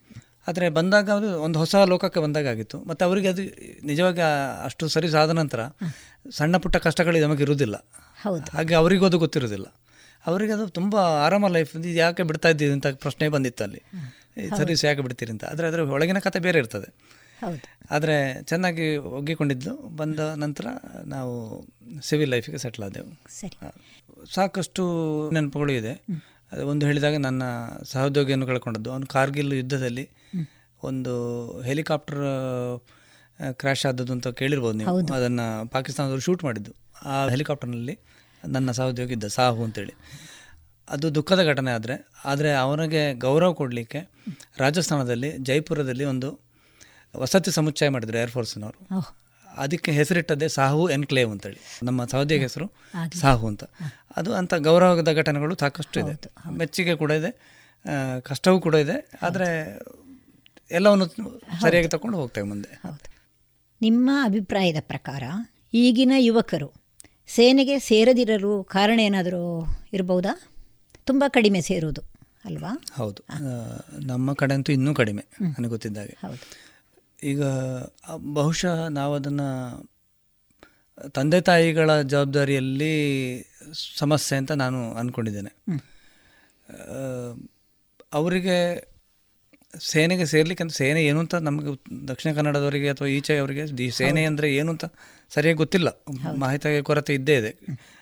ಆದರೆ ಎಲ್ಲವನ್ನು ಸುಲಭವಾಗಿ ಪಡೀಲಿಕ್ಕಾಗ್ತದೆ ಅಂತ ಒಂದು ಆ ರೀತಿಯಲ್ಲಿ ಮಕ್ಕಳನ್ನು ಬೆಳೆಸಿದರೆ ಅಥವಾ ಬೆಳೆಸುವ ಒಂದು ಟ್ರೆಂಡ್ ಈಗ ಕಾಣ್ತಾ ಉಂಟು. ಎಲ್ಲವೂ ಸುಲಭವಾಗಿ. ತಂದೆ ತಾಯಿಗಳು ಏನು ಮಾಡಿದ್ದಾರೆ ಏನು ಕಷ್ಟಪಟ್ಟಿದ್ದಾರೆ ಅಂತ ಒಂದು ಅವರಿಗೆ ಮನವರಿಕೆ ಮಾಡುವ ಪರಿಸ್ಥಿತಿ ಈಗ ಕಡಿಮೆ ಆಗಿದೆ. ಹಾಗಾಗಿ ಸೇನೆಯಲ್ಲಿ ಅಗತ್ಯ ಇದ್ದವರು ಹೋಗ್ತಾರೆ. ನನಗೆ ಯಾಕಾಗುತ್ತೆ? ನನ್ನ ಪಕ್ಕದ ಮನೆಯನ್ನು ಹೋಗ್ತಾನೆ ಬೇಕಿದ್ರೆ. ಆ ರೀತಿಯ ಪರಿಸ್ಥಿತಿ ನನಗೆ ಕಾಣ್ತಾ ಉಂಟು.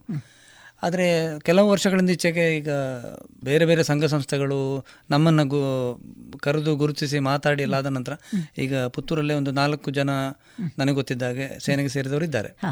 ಆದರೆ ಏನೋ ಉದ್ಯೋಗ ಮಾಡೋದಕ್ಕಿಂತ ಏನಾದರೂ ಮಾಡಿಕೊಂಡು ನಡೆಯುವ ಇರುವ ಅಂತ ಹೇಳೋದಕ್ಕಿಂತ ಖಂಡಿತವಾಗಿ ಸೇನೆ ಉತ್ತಮವಾದ ಒಂದು ಪ್ಲಾಟ್ಫಾರ್ಮ್. ಹೌದು. ಅದರಲ್ಲಿ ನಿಮಗೆ ವ್ಯಕ್ತಿತ್ವ ವಿಕಸನ ಆಗಲಿ ಸಂಘಟನೆ ಆಗಲಿ ಅಥವಾ ಇನ್ನೊಬ್ಬರ ಜೊತೆ ಹೇಗೆ ಬೆರಿಬೇಕು ನಾವು ಕಷ್ಟವನ್ನು ಹೇಗೆ ಎದುರಿಸಬೇಕು.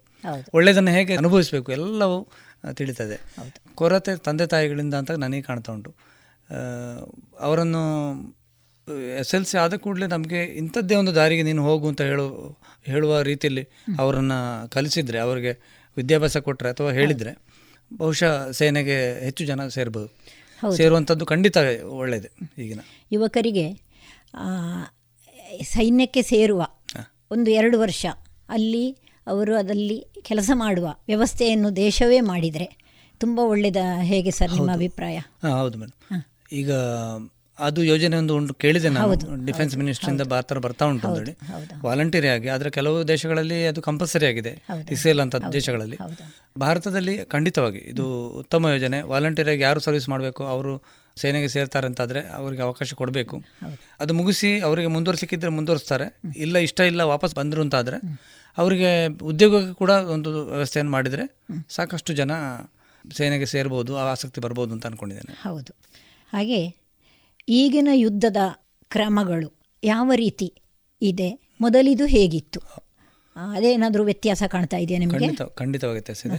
ನಾವು ಅದೇ ನಾನು ಯುದ್ಧ ವಿಮಾನದ ಬಗ್ಗೆ ಹೇಳ್ಬೋದು. ಮೊದಲು ಯುದ್ಧ ವಿಮಾನ ತಯಾರು ಮಾಡುವಾಗ ಅಂದರೆ ಯುದ್ಧಕ್ಕೆ ಪ್ರಾಕ್ಟೀಸ್ ಮಾಡೋದು ಕೂಡ ಇರ್ತದೆ ನಮಗೆ ಹಾಗೆ ಯುದ್ಧಕ್ಕೆ ಹೋಗುವಾಗ ಏನು ಪ್ರಾಕ್ಟೀಸ್ ಮಾಡ್ತೇವೆ? ಅದೆಲ್ಲ ಬಾಂಬು ಮಿಸೈಲು ಮತ್ತು ಲೇಸರ್ ಗನ್ನು ಅಂಥದ್ದೆಲ್ಲ ಇದ್ದದ್ದು. ಆದರೆ ಈಗಿನ ವಿಮಾನಗಳಲ್ಲಿ ನಿಮಗೆ ಮಿಸೈಲ್ಗಳೆಲ್ಲ ಇದೆ. ಆದರೆ ಆ ಕಾಲದ ಮಿಸೈಲ್ಗಳು ಅಲ್ಲ ಅದು. ಇದು ಅದೇ ಹುಡುಕಿಕೊಂಡು ಹೋಗಿ ಗುರಿಯನ್ನು ಹೊಡೆಯುವಂಥ ಮಿಸೈಲ್ಗಳಿರ್ತದೆ. ಬಾಂಬ್ ಕೂಡ ಈಗ ಬಾಂಬ್ ಕೂಡ ಗೈಡ್ ಮಾಡಿ ಹಾಕುವಂಥ ಬಾಂಬ್ಗಳು. ಸುಮ್ಮನೆ ಉದುರಿಸುವುದಲ್ಲ ಅದನ್ನು. ಹಾಗೆ ಅದು ಈ ವಿಮಾನಗಳ ಬಗ್ಗೆ ಯುದ್ಧದ ಬಗ್ಗೆ ಆಯಿತು. ಆದರೆ ಈಗ ನಡೀತಿರೋ ವಿಮಾನ ಸಾಮಾನ್ಯವಾಗಿ ಎದುರು ಬದುರು ಆಗಿ ಇಲ್ಲ ಎಲ್ಲಿಯೂ ಇಲ್ಲ. ಎಲ್ಲಿಯೂ ಇಲ್ಲ ಹೌದು. ನಮ್ಮ ದೇಶದಲ್ಲೇ ಕೂತುಕೊಂಡು ಇನ್ನು ಶತ್ರು ರಾಷ್ಟ್ರದ ಮೇಲೆ ಮಿಸೈಲ್ ಆಗಲಿ ಬಾಂಬ್ ದಾಳಿ ಮಾಡುವಂಥ ಸಾಮರ್ಥ್ಯ ಇದೆ. ನಿಮಗೆ ವಿಮಾನ ಕೂಡ ಹೋಗಬೇಕಾದ ಅಗತ್ಯ ಬರುವುದಿಲ್ಲ ಈಗ. ಅಂಥ ಪರಿಸ್ಥಿತಿ ಉಂಟು ಯುದ್ಧದಲ್ಲಿ. ಹೌದು ಹೌದು. ತುಂಬ ಹಾಗಾಗಿ ತುಂಬ ವ್ಯತ್ಯಾಸ ಉಂಟು. ಮತ್ತು ಟೆಕ್ನಾಲಜಿ ದಿನಂದಿನಕ್ಕೆ ಬದಲಾಗ್ತಾ ಉಂಟು ಇಂಪ್ರೂವ್ಮೆಂಟ್ ಬೇಕಾದಷ್ಟು ಉಂಟು. ಹಾಗೆ ಹೊಸ ಯುವಕರು ಪ್ರತಿಭಾವಂತರು ಸೇನೆಗೆ ಖಂಡಿತವಾಗಿ ಬೇಕು. ಹೌದು. ಸರಿ ನೀವು ಇಪ್ಪತ್ತು ವರ್ಷ ಸೇವೆಯನ್ನು ಮುಗಿಸಿ ಸ್ವಯಂ ನಿವೃತ್ತಿ ಪಡ್ಕೊಂಡ ಬಳಿಕ ನಿಮ್ಮ ಜೀವನ ಹೇಗಿತ್ತು? ಮತ್ತು ನಿಮ್ಮನ್ನು ನೀವು ಸಾಮಾಜಿಕವಾಗಿ ಯಾವ ರೀತಿಯಲ್ಲೆಲ್ಲ ತೊಡಗಿಸಿಕೊಂಡಿದ್ದೀರಿ? ನೀವೀಗ ಬ್ಯಾಂಕ್ ಕೆಲಸ ಮಾಡ್ತಾ ಇದ್ದೀರಿ. ಅದರ ಜೊತೆಗೆ ಯಾವುದಾದ್ರೂ ಸಾಮಾಜಿಕ ಕಳಕಳಿಯಿಂದ ಯಾವುದಾದ್ರೂ ಪ್ರಾರಂಭಿಸಿ ನಿವೃತ್ತಿ ನಂತರ ಊರಿಗೆ ಬಂದ ನಂತರ ನಾನು ಆ ಲೆಕ್ಕದಲ್ಲಿ ತುಂಬ ಅದೃಷ್ಟವಂತ ಅಂತ ಹೇಳಬೇಕು. ಕಾರಣ ನಾನು ಏರ್ಫೋರ್ಸಲ್ಲಿದ್ದಾಗ ಸುಮ್ಮನೆ ಕೂತ್ಕೊಳ್ಳಿಲ್ಲ. ಏನಾದರೂ ಒಂದು ವಿದ್ಯಾಭ್ಯಾಸ ಮಾಡ್ತಾ ಮಾಡ್ತಾ ಮಾಡ್ತಾ ಮುಂದುವರಿತಾ ಇದ್ದೆ. ಸರಿ. ಇಲ್ಲಿ ಎಲ್ಲಿ ಅಂತ ಹೇಳಿದ್ರೆ ಬಿ ಎಡ್ ಕೂಡ ಮಾಡಿದೆ ನಾನು. ಅಲ್ಲಿ ಅಲ್ಲಿದ್ದುಕೊಂಡು ಬಿ ಎಡ್ ಮಾಡೋದು ಸುಲಭ ಅಲ್ಲ ಕೆಲಸ. ಅದು ಕೂಡ ಆಗಿದೆ. ಹಾಗಾಗಿ ನನಗೆ ಒಂದು ನಂಬಿಕೆ ಇತ್ತು ನನ್ನ ಮೇಲೆ. ನಾನು ಏನಾದರೂ ಮಾಡ್ತೇನೆ ಬಂದನಂತ. ಸುಮ್ಮನೆ ಕೂತ್ಕೊಳ್ಳೋದಿಲ್ಲ ಅಂತ. ಹಾಗೆ ಆಯಿತು. ಆಗ ಕೊನೆಯ ವರ್ಷದಲ್ಲಿ ನಾನು ಬ್ಯಾಂಕಿನ ಪರೀಕ್ಷೆಗಳನ್ನು ಕೊಡಲಿಕ್ಕೆ ಶುರು ಮಾಡಿದೆ.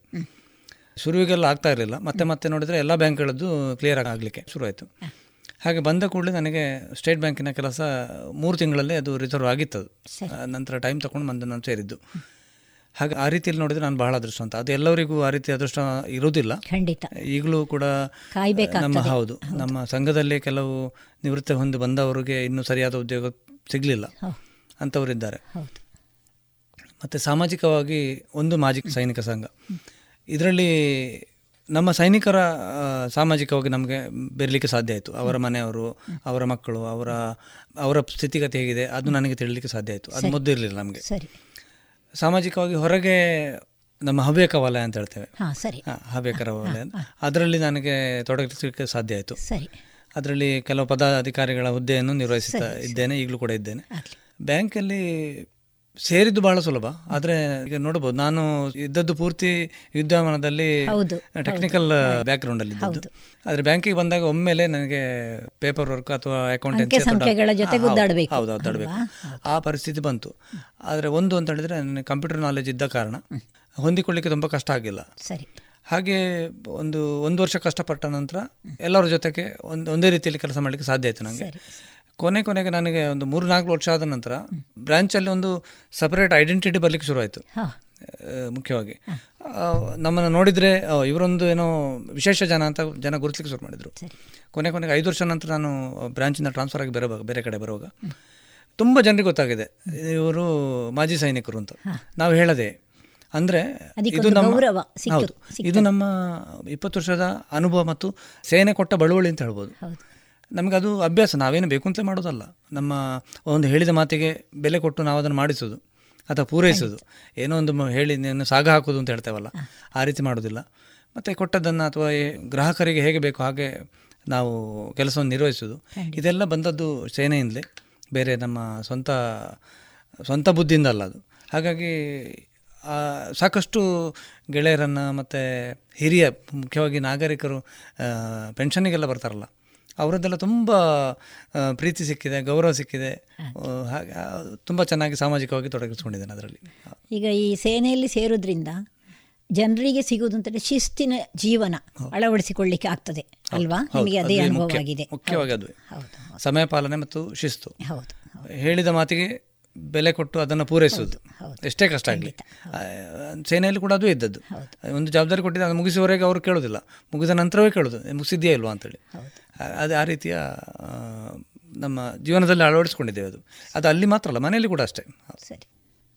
ಈಗ ಪುತ್ತೂರಲ್ಲಿ ಒಂದು ನಿವೃತ್ತ ಯೋಧರ ಸಂಘಟನೆ ಇದೆ. ಅದರ ಅವಶ್ಯಕತೆ ಹೇಗಿದೆ ನಿಮಗೆ? ಚೆನ್ನಾಗಿ ನಡೀತಾ ಇದೆಯಾ? ಅದರಿಂದಾಗಿ ಬೇರೆ ಯುವಕರಿಗೂ ತುಂಬ ಸೂಕ್ತ ರೀತಿಯಲ್ಲಿ ಸ್ಫೂರ್ತಿದಾಯಕವಾಗಿ ಏನಾದರೂ ಕೆಲಸ ಮಾಡ್ತಾ ಇದೆಯಾ? ನಿಮ್ಮ ಸಂಘಟನೆ ಹೇಗೆ? ಹೌದು. ನಾನು ಏರ್ಫೋರ್ಸ್ ಬಿಟ್ಟು ಬಂದಾಗ ನಾನು ಒಬ್ಬ ಸೈನಿಕ ಆಗಿ ಬಂದದ್ದಷ್ಟೇ. ಆದರೆ ನನಗೆ ಇಲ್ಲಿ ಪುತ್ತೂರಲ್ಲಿ ನಾನೊಬ್ಬ ಸೈನಿಕನಾಗಿದ್ದೇನೆ ಅಂತ ನನಗೆ ಒಂದು ಐಡೆಂಟಿಟಿ ಅಥವಾ ಗುರುತನ್ನು ಕೊಟ್ಟದ್ದು ಮಾಜಿ ಸೈನಿಕ ಸಂಘವೇ. ಸರಿ. ನನ್ನ ಉದಾಹರಣೆ ಹೇಳುತ್ತಿದ್ದೆ. ನನಗೆ ಅದರ ಬದಲು ನಾನು ಸರ್ವಿಸಲ್ಲಿರುವ ಮಾಜಿ ಸೈನಿಕ ಸಂಘ ಅಂತ ಒಂದು ಇದೆ ಅಂತ ಗೊತ್ತಷ್ಟೇ. ಯಾವತ್ತದಲ್ಲಿ ಯಾವತ್ತೂ ಅದರಲ್ಲಿ ಸೇರಲಿಲ್ಲ ನಾನು. ಆದರೆ ಬಂದ ಕೂಡಲೇ ನನಗೆ ಇದಕ್ಕೆ ಸೇರಬೇಕು ಅಂತಾಯಿತು ಅದರಿಂದ ಏನು ಪ್ರಯೋಜನ ಅಂತ ಕೇಳಿದರೆ ನನಗೀಗ ಇಡೀ ದಕ್ಷಿಣ ಕನ್ನಡ ಜಿಲ್ಲೆಯಲ್ಲೇ ಸುಮಾರು ನಾನ್ನೂರಕ್ಕಿಂತ ಐನೂರು ಜನ ಸೈನಿಕರ ಪರಿಚಯ ಇದೆ. ಇದು ಕಾರಣ ಸಾಧ್ಯ ಆದದ್ದು ಮಾಜಿ ಸೈನಿಕರ ಸಂಘದಿಂದಲೇ. ಮತ್ತು ಯಾವುದೇ ಸಂಘಟನೆ ಆಗಬೇಕಿದ್ರೆ ಒಂದು ಒಂದು ಐಡೆಂಟಿಟಿ ಬೇಕೇ ಬೇಕಾಗ್ತದೆ. ಖಂಡಿತ. ನಾವು ಮಾಜಿ ಸೈನಿಕರು ಅಷ್ಟೇ. ನಾವು ಈಗ ಒಬ್ಬೊಬ್ಬರಾಗಿ ಸೈನಿಕರಿದ್ದರೆ ಒಂದು ಲೇಔಟಲ್ಲಿ ಒಬ್ಬರು ಇರ್ತಾರೆ ಅಂತ ಗೊತ್ತಿದೆ ಅಷ್ಟೇ. ಆದರೆ ಈಗ ಸೈನಿಕ ಸಂಘದಿಂದಾಗಿ ನಾವು ಇಡೀ ಪುತ್ತೂರಿನಲ್ಲಿ ಒಗ್ಗಟ್ಟಾಗುವ ಆ ರೀತಿಯೂ ಇದೆ. ಸಂಘ ಬೆಳೀತಾ ಇದೆ ಖಂಡಿತವಾಗಿ. ಒಳ್ಳೊಳ್ಳೆ ಸಂಘಟಕರು ನಮ್ಮಲ್ಲಿ ಇದ್ದಾರೆ. ಸರಿ. ಪ್ರತಿಯೊಬ್ಬರಿಗೂ ಒಂದು ಸಂಘದ ಸದಸ್ಯರಾಗಿರಲೇಬೇಕಾಗ್ತದೆ. ಮುಂದೆ ಆದರೂ ಬೇಕಾಗ್ತದೆ. ಸೈನ್ಯದ ಮಾಜಿ ಸೈನಿಕರಿಗೆ ಇನ್ನೂ ಬೇಕಾಗ್ತದೆ ಮುಂದಿನ ಕಾಲದಲ್ಲಿ. ಹೌದು. ಹಾಗಾಗಿ ಸರ್ ಈಗಿನ ಯುವಕರು ಸೈನ್ಯ ಸೇರಲು ಪ್ರೇರೇಪಿಸುವಂತೆ ಮಾಡುವಲ್ಲಿ ಸಮಾಜದ ಕರ್ತವ್ಯವೇನು? ಹೌದು. ತಂದೆ ತಾಯಿಗಳ ಜವಾಬ್ದಾರಿ ಎಷ್ಟಿದೆ? ಅದಕ್ಕಿಂತ ಹೆಚ್ಚು ಜವಾಬ್ದಾರಿ ಸಮಾಜಕ್ಕಿದೆ ಅಂತ ನಾನು ತಿಳ್ಕೊಳ್ತೇನೆ. ಯಾಕಂದರೆ ನಾವು ಮಕ್ಕಳನ್ನು ಕೊಡೋದು ಸಮಾಜಕ್ಕೆ. ಹಾಗೆ ಸಮಾಜವೇ ದಾರಿದೀಪ ಆಗಬೇಕು ಅಂತ ಅನ್ಕೊ ಅಂದ್ಕೊಂಡ್ರೆ ಪ್ರತಿ ಶಾಲೆ ಏಳನೇ ಕ್ಲಾಸಿನ ನಂತರ ಅವರಿಗೆ ಸೈನ್ಯದ ಬಗ್ಗೆ ಪಾಠಗಳೇ ಬೇಕು.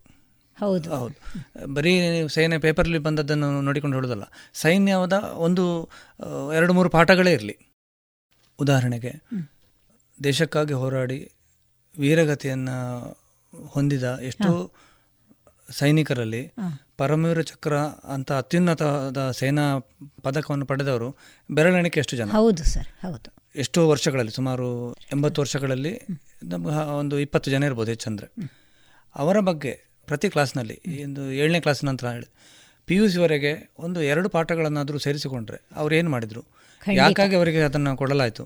ಅದರಿಂದಾಗಿ ನಮ್ಮ ದೇಶದ ರಕ್ಷಣೆಯಲ್ಲಿ ಯಾವ ರೀತಿಯ ಪ್ರಯೋಜನ ಆಯಿತು? ಇದನ್ನು ಮಕ್ಕಳಿಗೆ ಹೇಳಿಕೊಟ್ರೆ ಅದುವೇ ಒಂದು ದೊಡ್ಡ ಇನ್ಸ್ಪಿರೇಷನ್ ಅಂತ ಅನಿಸುತ್ತೆ. ಇದೀಗ ನಾನು ಸೇನೆಯಲ್ಲಿ ಇದ್ದುಕೊಂಡು ಕೂಡ ನನಗೆ ಹೆಚ್ಚಿನ ಅವರ ಕತೆ ಗೊತ್ತಿಲ್ಲ ಯಾವ ರೀತಿ ಅಂತೇಳಿ. ಯಾವ ರೀತಿ ಅವರಿಗೆ ಪ್ರಶಸ್ತಿ ಸಿಕ್ಕಿತ್ತು ಅಂತೇಳಿ. ಅದೊಂದು ಉತ್ತಮ ಕಾರ್ಯ ಆಗಬೇಕಾಗಿದೆ ತುಂಬ ಒಳ್ಳೆಯ ಸಲಹೆ ಸರ್. ಅವರಿಗೆ. ವಿಜ್ಞಾನದಲ್ಲಿ ಕೂಡ ವಿಜ್ಞಾನ ಸಬ್ಜೆಕ್ಟಲ್ಲಿ ಕೂಡ ಅವ್ರಿಗೊಂದು ಸೈನ್ಯದ ಅಥವಾ ಯಾವುದೋ ಒಂದು ವಿಮಾನದ ಬಗ್ಗೆ ಅಥವಾ ಎಂಥದೇ ಒಂದು ಉಪಕರಣ ಇದು ಹೇಗೆ ಕೆಲಸ ಮಾಡ್ತದೆ ಅದರ ಬಗ್ಗೆ ಒಂದು ಸಣ್ಣದಾದರೂ ಪಾಠ ಇರಲಿ. ಮತ್ತು ಶಾಲೆಗಳು ಅಷ್ಟೇ. ಈಗ ಉತ್ತಮ ಬೆಳವಣಿಗೆ ಅಂತ ಹೇಳಿದರೆ ನಮ್ಮನ್ನು ಹೆಚ್ಚಿನ ಶಾಲೆಗಳಿಗೆಲ್ಲ ಕರೀತಾರೆ. ನಮ್ಮ ಹತ್ರ ಇಂಟ್ರಾಕ್ಷನ್ ನಡೀತದೆ. ಇದೆಲ್ಲ ಒಳ್ಳೆಯ ಬೆಳವಣಿಗೆ. ಹಾಗೆ ನೇರವಾಗಿ ಅವರಿಗೆ ಮಾಹಿತಿ ಸಿಗುವಂಥ ರೀತಿ ಮಾಡಬೇಕು. ಎಲ್ಲ ಸಂಘಟನೆಗಳು. ಸಾರ್ವಜನಿಕವಾಗಿ ಕಾರ್ಯಕ್ರಮಗಳನ್ನು ಮಾಡುವುದು. ಅವರಲ್ಲಿರುವ ಭಯವನ್ನು ಹೋಗಲಾಡಿಸಬೇಕು. ಹೋಗಲಾಡಿಸುವುದು ಖಂಡಿತವಾಗಿ. ಸಾರ್ವಜನಿಕ ಕಾರ್ಯಕ್ರಮದಲ್ಲಿ ಸೇನೆ ಮಾಜಿ ಸೈನಿಕರು ಅಥವಾ ಸೈನಿಕರನ್ನು ಕರೆದು ನೇರವಾಗಿ ಅವರ ಹತ್ರ ಸಂವಾದ ಮಾಡುವ ರೀತಿ. ಯಾವುದೇ ಭಯ ಇಲ್ಲದೆ. ಸಂಪನ್ಮೂಲ ವ್ಯಕ್ತಿಗಳಾಗಿ ಅವರು ಕರೆದ್ರೆ ಹೌದು. ಸಂಘಟನೆಗಳು ಅಥವಾ ಶಾಲೆಗಳು ಕರೆದ್ರೆ ಖಂಡಿತವಾಗಿ ಅವರಿಗೆ ಅದು ಅರ್ಥ ಆಗ್ತದೆ ಮಕ್ಕಳಿಗೆ. ಮತ್ತು ಮೋಟಿವೇಶನ್ ಸಿಗ್ಬೋದು ಅಂತ ಅಂದ್ಕೊಂಡಿದ್ದೇನೆ. ಮತ್ತು ನಿವೃತ್ತಿಯಾಗಿ ಬಂದ ನಂತರ ಸಮಾಜದ ಕರ್ತವ್ಯ ಆಗ್ತದೆ ಒಂದು ಒಂದು ರೀತಿಯಲ್ಲಿ. ಅವರನ್ನು ಸರಿಯಾದ ರೀತಿಯಲ್ಲಿ ಗೌರವಿಸು ಗೌರವಿಸುವುದು ಅವರಿಗೆ ತೊಂದರೆ ಆಗದ ಸ್ವಂತ ಅವರ ಬದುಕನ್ನು ಮಾಡಿ ಕಟ್ಟಿಕೊಳ್ತಾರೆ. ಆದರೆ ಬೇರೆಯವರಿಂದ ತೊಂದರೆ ಆದರೆ ಅದಕ್ಕೆ ಸ್ಪಂದನೆ ಅಥವಾ ತೊಂದರೆ ಆಗದ ರೀತಿಯಲ್ಲಿ ಸಮಾಜದ ಹಿರಿಯರು ಅಥವಾ ನಾಯಕರು ಅಥವಾ ರಾಜಕೀಯ ವ್ಯಕ್ತಿಗಳು ಸ್ವಲ್ಪ ತಲೆ ಹಾಕೋದು ಹೆಚ್ಚು ಒಳ್ಳೆಯದು ಅಂತ ಅಂದ್ಕೊಂಡಿದ್ದೇನೆ ಯಾಕಂದರೆ ಈಗ ನಮ್ಮ ಮಾಜಿ ಸೈನಿಕರ ಸಂಘದಲ್ಲಿ ಸಮಸ್ಯೆಗಳಿರೋರು ಸಾಕಷ್ಟು ಜನ ಇದ್ದಾರೆ. ಅವರನ್ನು ಒಂದೇ ರೀತಿಯಲ್ಲಿ ನೀವು ಹೊರಗಿನ ವ್ಯಕ್ತಿಗಳಾಗಿ ನೋಡಿದರೆ ಕಷ್ಟ. ಯಾಕಂದರೆ ಅವರಿಗೆ ಇಲ್ಲಿಯ ಪದ್ಧತಿಗಳು ಗೊತ್ತಿರೋದಿಲ್ಲ ಖಂಡಿತ. ಇಲ್ಲಿ ಹೊಂದಿಕೊಳ್ಳಿಕ್ಕೆ ಕಷ್ಟ ಆಗ್ತದೆ. ಕೆಲವು ಜನರೆಲ್ಲ ಅದೃಷ್ಟವಂತ ನಮ್ಮಂಥವ್ರು. ನಮಗೆ ದೊಡ್ಡ ಕಷ್ಟ ಆಗಿಲ್ಲ. ಆದರೆ ಎಲ್ಲರೂ ಅದೇ ರೀತಿ ಇರೋದಿಲ್ಲ ಹುತಾತ್ಮರಾದರೆ ಅವರ ಅವರ ಫ್ಯಾಮಿಲಿ ಬಗ್ಗೆ. ಅದು ಒಂದು ಒಂದು ಹಂತದ ಒಂದು ಎರಡು ವರ್ಷದವರೆಗೆ ಅವರು ನೋಡಿಕೊಳ್ತಾರೆ. ಮತ್ತೆ ಅವರು ಎಲ್ಲಿದ್ದಾರೆ ಏನು ಅಂತ ನಮ್ಗೆ ಸಮಾಜಕ್ಕೆ ಗೊತ್ತಿರೋದಿಲ್ಲ ಆ ರೀತಿಯ ಪರಿಸ್ಥಿತಿ ಬರಬಾರ್ದು. ಹೌದು. ಹೌದು. ಇದು ಸಮಾಜದ ಕರ್ತವ್ಯ ಅಂತ ತಿಳ್ಕೊಂಡಿದ್ದೇನೆ ನಾನು. ಸರಿ. ಹಾಗೆ ಕೊನೆಯದಾಗಿ ಈ ನಾಗರಿಕ ಸಮಾಜಕ್ಕೆ ಈಗಿನ ಅದರಲ್ಲೂ ಯುವಕರಿಗೆ ನೀವು ಸೈನ್ಯದಲ್ಲಿ ನಿಮ್ಮ ಸೇವೆ ನಿರ್ವಹಿಸಿದ ಅನುಭವದ ಆಧಾರದ ಮೇಲೆ ಏನು ಹೇಳಲಿಕ್ಕೆ ಬಯಸ್ತೀರಿ ಸರ್? ಯಾವುದು ಸುಲಭವಾಗಿ ಸಿಗುವುದಿಲ್ಲ. ಯಾವುದು ಕಷ್ಟವೂ ಅಲ್ಲ. ಎಲ್ಲವೂ ನಮ್ಮ ಮನಸ್ಥಿತಿಯ ಮೇಲೆ ಹೊಂದಿಕೊಂಡಿದೆ. ಎಲ್ಲ ಸೇನೆಗೆ ಸೇರಿದ ಕ್ಷಣ ಅವನು ಯುದ್ಧದಲ್ಲಿ ಸಾಯಲಿಕ್ಕೆ ಹೋಗುದು ಅಂತ ಆ ಒಂದು ಭಾವನೆ ಇತ್ತು ಮೊದಲು. ಈಗಂತೂ ಖಂಡಿತ ಇಲ್ಲ. ಎಷ್ಟು ನಾವೀಗ ನೂರು ನೂರೈವತ್ತು ಜನ ವಾಪಸ್ ಬಂದಿದ್ದೇವೆ. ಇಪ್ಪತ್ತು ವರ್ಷದಲ್ಲಿ ವಾಪಸ್ ಬಂದೆ ಜೀವಂತವಾಗಿ. ಎಷ್ಟೋ ಜನರನ್ನು ಕಳ್ಕೊಂಡಿದ್ದೇವೆ. ಅದು ಸಹಜ ಅದು. ಹಾಗೆ ಅದು ಸೇನೆ ಸೇನೆ ಅನ್ನೋದು ಇನ್ನೊಂದು ಉದ್ಯೋಗ ಅಂತ ತಿಳ್ಕೊಂಡು ಹೋದರೆ ಅದರಲ್ಲಿ ಯಾವುದೇ ನೆಗೆಟಿವ್ ಫೀಲಿಂಗ್ಸ್ ಬರಲಿಕ್ಕೆ ಸಾಧ್ಯ ಇಲ್ಲ. ಈಗಿನ ಕಾಲದ ಯಾಕಂದರೆ ಈ ಸೇನೆ ಕೂಡ ಉದ್ಯೋಗವೇ. ದೇಶ ರಕ್ಷಣೆ ನಮ್ಮ ಈಗ ನಾವು ದೇಶ ಸೇವೆ ಈಶ ಸೇವೆ ಅಂತ ಹೇಳ್ತಾವಲ್ಲ ಆ ರೀತಿ. ಆದರೆ ಉದ್ಯೋಗವೇ ಅದು. ನಮಗೆ ಬೇಕಾದ ಸವಲತ್ತು ಕೊಡ್ತಾರೆ ಸಂಬಳ ಕೊಡ್ತಾರೆ ಎಲ್ಲ ಕೊಡ್ತಾರೆ. ಅದನ್ನು ಆ ರೀತಿಯೆಲ್ಲ ತಕ್ಕೊಂಡು ಅದು ಒಂದು ನಾನು ಸರಿ ಇಷ್ಟು ಒಂದು ಸರ್ವಿಸ್ ಮಾಡಿ ಮತ್ತೆ ಬರ್ತೇನೆ ಮತ್ತೆ ನಾನು ಸಮಾಜಕ್ಕೆ ಏನಾದರೂ ಕೊಡ್ತೇನೆ ಅಥವಾ ನನ್ನ ಕಾಲ ಮೇಲೆ ನಾನು ನಿಲ್ತೇನೆ ಅಂತ ಅಂದ್ಕೊಂಡು ದೇಶ ಸೇವೆಗೆ ಹೋಗೋದು ಈಗಿನ ಕಾಲದಲ್ಲಿ ಹೆಚ್ಚಿನ ಯುವಕರಿಗೆ ಬೇಕಾದದ್ದು. ಎಷ್ಟೋ ಒಳ್ಳೊಳ್ಳೆ ಕ್ವಾಲಿಫಿಕೇಷನ್ ಪಡೆದು ಎಷ್ಟೋ ಕಡಿಮೆ ಲೆವೆಲ್ನ ಉದ್ಯೋಗ ಮಾಡೋದಕ್ಕಿಂತ ಕಡಿಮೆ ಓದಿದ್ರೂ ಪರವಾಗಿಲ್ಲ. ಸೇನೆಗೆ ಸೇರಿ ಮತ್ತೆ ಅಲ್ಲಿ ಬೇಕಾದ ವಿದ್ಯಾಭ್ಯಾಸಗಳು ಮಾಡಿಕೊಂಡು ಒಳ್ಳೆಯ ಕ್ವಾಲಿಫಿಕೇಷನ್ ಪಡ್ಕೊಂಡು ವಾಪಸ್ ಬಂದು ಅದೇ ಲೆವೆಲ್ಗೆ ಮುಂದೆ ಹೋದ್ರೆ ಬೇಕಾದಷ್ಟು ನಮಗೆ ಉದಾಹರಣೆಗಳಿದೆ. ಏರ್ಫೋರ್ಸಿಂದ ಅಥವಾ ಡಿಫೆನ್ಸ್ ಇಂದ ಬಂದವರು. ಒಳ್ಳೊಳ್ಳೆ ಉದ್ಯೋಗಗಳಿಗೆ ಹೋದವರು. ಆ ರೀತಿ ಮಾಡೋದು ಒಳ್ಳೆಯದು ಸುಮ್ಮನೆ ಇದ್ದದ್ದಲ್ಲೇ ಸಾಕು ಅಂತ ಬಿಟ್ಟು ಇಲ್ಲೇ ಇರೋದಕ್ಕಿಂತ ಅದು ಒಳ್ಳೆಯದು ಹೌದು. ಯುವಜನತೆಗೆ ಸಂದೇಶ ಅದ್ವಿ. ಯಾವುದನ್ನು ಸುಲಭವಾಗಿ ಸಿಗ್ತದೆ ಅಂತ ತಿಳ್ಕೊಳ್ಬೇಡಿ. ಪ್ರತಿಯೊಂದಕ್ಕೂ ಅದರದ್ದೇ ಆದ ಬೆಲೆ ಇದೆ ಅದರದ್ದೇ ಆದ ಕಷ್ಟ ಇದೆ ಸುಖ ಇದೆ ಎಲ್ಲ ಇದೆ. ನಿಷ್ಠೆಯಿಂದ ನಿಷ್ಠೆಯಿಂದ ಮಾಡೋದು ಹೌದು. ಯಾವುದೇ ಕೆಲಸ ಕೊಟ್ಟರು ನಿಷ್ಠೆಯಿಂದ ಮಾಡೋದು ಸೇನೆಯಲ್ಲಿ ಅದನ್ನು ಮುಖ್ಯವಾಗಿ ಕಲಿಸ್ತಾರೆ. ಒಬ್ಬ ಕ್ಷೌರಿಕ ಇರ್ಬೋದು ಆರ್ಮಿಯಲ್ಲಿ ಒಬ್ಬ ಕ್ಷೌರಿಕ ಇರ್ತಾನೆ. ಆದರೆ ಕ್ಷೌರಿಕ ಇಲ್ಲದೆ ಇಡೀ ಸೇನೆ ನಡೀಲಿಕ್ಕಿಲ್ಲ. ಖಂಡಿತ. ಹೌದು. ಅವನು ಬೇಕೇ ಬೇಕು. ಹಾಗೆ ಒಬ್ಬ ಕಾಬ್ಲರ್ ಕೂಡ ಇರ್ತಾನೆ. ಅವನು ಈ ಡಿಫೆನ್ಸಿನ ಅವರ ಸೋಲ್ಜರ್ಗಳ ಶೂಸನ್ನೆಲ್ಲ ಮಾಡೋರು ಅಂತ ಅಂಥ ಅಂಥ ಉದ್ಯೋಗವೂ ಇದೆ. ಅದು ಹಾಗಂತೇಳಿ ಅವನ ಬೆಲೆ ಕಡಿಮೆ ಅಲ್ಲ ಅಲ್ಲಿ. ಖಂಡಿತ. ಹಾಗೆ ಪ್ರತಿಯೊಂದಕ್ಕೂ ಅದೇ ಅದರದ್ದೇ ಆದ ಸ್ಥಾನ ಇದೆ. ಸೇನೆಯಲ್ಲಿ ಅದು ಸಿಗ್ತದೆ. ನೀವು ಏನು ಮಾಡ್ತೀರಾ ನೀವೇನು ಅನುಭವ ಪಡ್ಕೊಳ್ತೀರಾ ಅದರ ಪ್ರಕಾರ ನಿಮ್ಮನ್ನು ಗುರುತಿಸ್ಕೊಳ್ತಾರೆ. ಗುರುತಿಸಿಕೊಂಡು ನಿಮಗೆ ಬೇಕಾದ ಅದು ಜವಾಬ್ದಾರಿಯನ್ನು ಹೆಚ್ಚೆಚ್ಚು ಮಾಡ್ತಾರೆ. ಅದಕ್ಕೆ ಬೇಕಾದ ಪರಿಹಾರ ಕೂಡ ಕೊಡ್ತಾರೆ ಹಾಗಿರುವಾಗ ಯುವಕರಿಗೆ ಹೇಳೋದು ಅದನ್ನೇ ಯಾವುದನ್ನು ಸುಲಭ ಅಂತ ತಗೊಳ್ಬೇಡಿ. ಎಲ್ಲದಕ್ಕೂ ಒಳ್ಳೆಯ ದಾರಿಯಲ್ಲೇ ಹೋಗುವಂತೆ ಸೇನೆಯನ್ನು ಸೇರಿಕೊಂಡು ಸೇನೆ ಒಂದೇ ಆಗಬೇಕು ಅಂತೇನಿಲ್ಲ ಈಗ ಯಾವ ಉದ್ಯೋಗ ಮಾಡಿದ್ರು ಅದು ಸರಿಯಾಗಿ ನಮ್ಮ ದೇಶಕ್ಕೆ ಸಮರ್ಪಿತ ಅಂತ ತಿಳ್ಕೊಂಡ್ರೆ ಖಂಡಿತ. ಖಂಡಿತವಾಗ ಒಳ್ಳೆಯ ಜೀವನ ನಡೆಸಬಹುದು ಅಂತ ಅವರ ಸಂದೇಶ.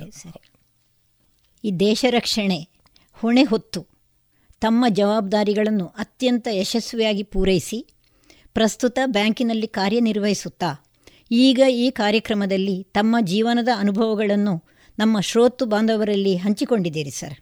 ತಮಗೆ ಎಲ್ಲರ ಪರವಾಗಿ ಹೃತ್ಪೂರ್ವಕ ಧನ್ಯವಾದಗಳು. ನಮಸ್ಕಾರ. ಇದುವರೆಗೆ ದೇಶ ರಕ್ಷಣೆ ನಮ್ಮ ಹೊಣೆ.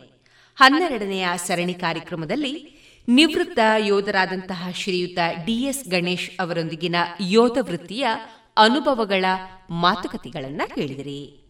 ಇನ್ನು ಮುಂದಿನ ಗುರುವಾರದ ಸಂಚಿಕೆಯಲ್ಲಿ ದೇಶ ರಕ್ಷಣೆ ನಮ್ಮ ಹೊಣೆಯ ಸರಣಿ ಕಾರ್ಯಕ್ರಮದ ಮುಂದಿನ ಅವಧಿಯ ಹೊಸ ಯೋಧರೊಂದಿಗೆ ಮತ್ತೆ ಭೇಟಿಯಾಗೋಣ.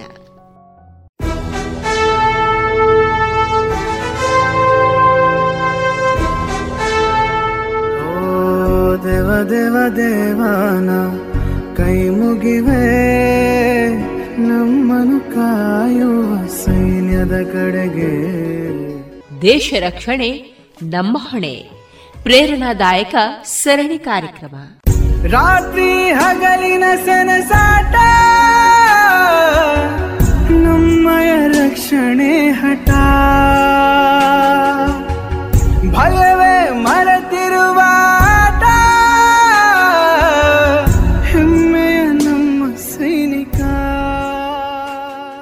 ಪ್ರತಿ ಮನೆಯು ಕೇಸರಿ ಬಿಳಿ ಮತ್ತು ಹಸೂರಿನ ಹೊದಿಕೆಯಲ್ಲಿ ಸಂಭ್ರಮಿಸುವ ಕಾಲವಿದು.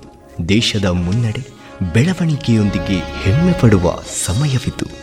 ರಾಷ್ಟ್ರದ ಎಪ್ಪತ್ತೈದನೇ ಸ್ವಾತಂತ್ರ್ಯೋತ್ಸವವನ್ನು ಆಚರಿಸಲು ನಮ್ಮೆಲ್ಲರ ಹೆಮ್ಮೆ ಗೌರವಗಳ ಸಂಕೇತವಾದ ರಾಷ್ಟ್ರಧ್ವಜವನ್ನು ನಮ್ಮ ನಮ್ಮ ಮನೆಗಳಲ್ಲಿ ಹಾರಿಸೋಣ. ಆಜಾದಿ ಕಾ ಅಮೃತ ಮಹೋತ್ಸವದ ಸಂಭ್ರಮಾಚರಣೆಯನ್ನು ರಾಷ್ಟ್ರ ಧ್ವಜವನ್ನು ನಮ್ಮೆಲ್ಲರ ಮನೆಗಳಲ್ಲಿ ಅರಳಿಸೋಣ ಮತ್ತು ಅಭಿಮಾನದಿಂದ ಭವ್ಯ ಭವಿಷ್ಯದ ಕನಸನ್ನು ಸಹಕಾರಗೊಳಿಸುವ ಪ್ರತಿಜ್ಞೆ ಮಾಡೋಣ.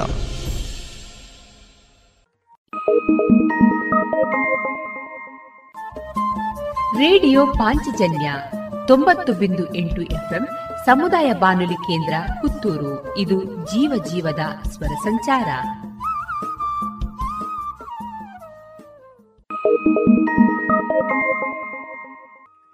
ಇನ್ನೀಗ ಶ್ರೀಯುತ ರಮೇಶ್ ಉಳೆಯ ಅವರ ಸಾಹಿತ್ಯದ ಹಾಡುಗಳು ಗಾಯನ ನಾರಾಯಣ ಕುಂಬ್ರ. ಕವಿತೆದ ತರೆಬರವು ಕಾಡದ ಕತೆ. ಪಾರ್ದು ಬಲೆ ಜೋ ಕುಳೆ ಕತೆ ಪನ್ಪೆ ಕಾಡದ. ಪಾರ್ದು ಬಲೆ ಜೋ ಕುಳೆ ಕತೆ ಪನ್ಪೆ ಕಾಡ್ದ.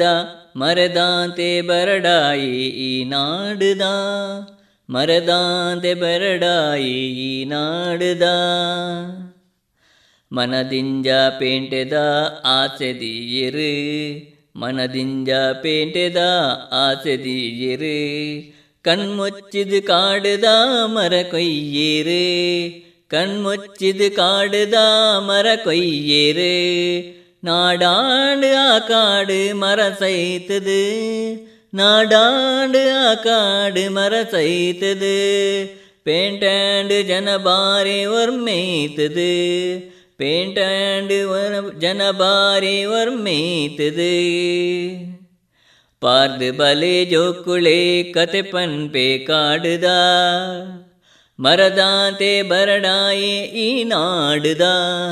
ಪನ್ಪೆ ಕಾಡ್ದ ಮರದಾಂತೆ ಬರಡಾಯೆ ಈ ನಾಡ್ದ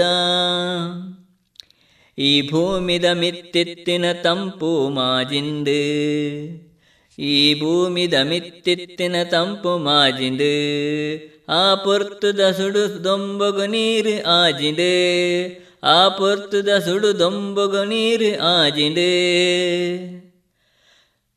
ಕರಿಮುಗಲ್ ನೀರಾಯಿ ಜಿತಂಪೇರಂದೆ ಕರಿಮುಗಲ್ ನೀರಾಯಿ ಜಿತಂಪೇರಂದೆ ಈ ಮಣ್ಣಿಡು ಬುಳೆ ಬೈಜಿ ಬೈಸ ಬರ್ಸ ಬೂರಂದೆ ಈ ಮಣ್ಣಿಡು ಬುಳೆ ಬೈಜಿ ಬರ್ಸ ಬೂರಂದೆ ಪಾರ್ದು ಬಲೆ ಜೋಕುಳೆ ಕತೆ ಪನ್ಪೆ ಕಾಡ್ದ ಮರದಾಂತೆ ಬರಡಾಯಿ ಈ ನಾಡ್ದ ಮರದಾಂತೆ ಬರಡಾಯಿ ಈ ನಾಡ್ದ ಜನಕುಲ್ದೆರ್ ತರಮಿತ್ತು ಕೈಪತ್ತದು. ಮರ ಕಡ್ತಿನ ತಪ್ಪು ಗೋತರೆ ಸೊತ್ತದ ಜನಕುಲ್ದೆರ್ ತರಮಿತ್ತು ಕೈಪತ್ತದು.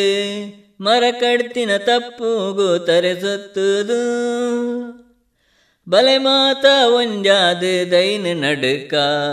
ಬಲೆ ಮಾತ ಒಂಜಾದ ದೈನ ನಡುಕ. ಬರ್ಸೋದ ನೀರು ತೋದು ಸುಖ ಪಡೇಕ, ಬರ್ಸೋದ ನೀರು ತೋದು ಸುಖ ಪಡೇಕ, ಬರ್ಸೋದ ನೀರು ತೋದು ಸುಖ ಪಡೇಕ. ಪಾರ್ದ ಬಲೆ ಜೋಕುಲೆ ಕತೆ ಪನ್ಪೆ ಕಾಡ್ದ, ಪಾರ್ದ ಬಲೆ ಜೋಕುಳೆ ಕತೆ ಪನ್ಪೆ ಕಾಡ್ದ, ಮರದಾಂತೆ ಬರಡಾಯಿ ನಾಡ್ದ ಮರದಾಂತೆ ಬರಡಾಯಿ ನಾಡ್ದ ಇದುವರೆಗೆ ಶ್ರೀಯುತ ರಮೇಶ್ ಉಳೆಯ ಅವರ ಸಾಹಿತ್ಯದ ಹಾಡುಗಳನ್ನ ಹಾಡಿದವರು Narayana ಕುಂಬ್ರ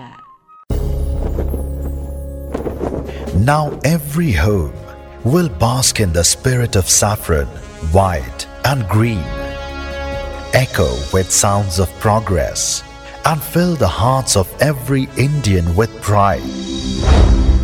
In the 75th year of India's independence, let's resolve to hoist our pride, our honor, and our national flag in our homes. Celebrate Azadi Ka Amrit Mahotsav by unfurling a Tiranga in our home and feel inspired to dream and achieve ever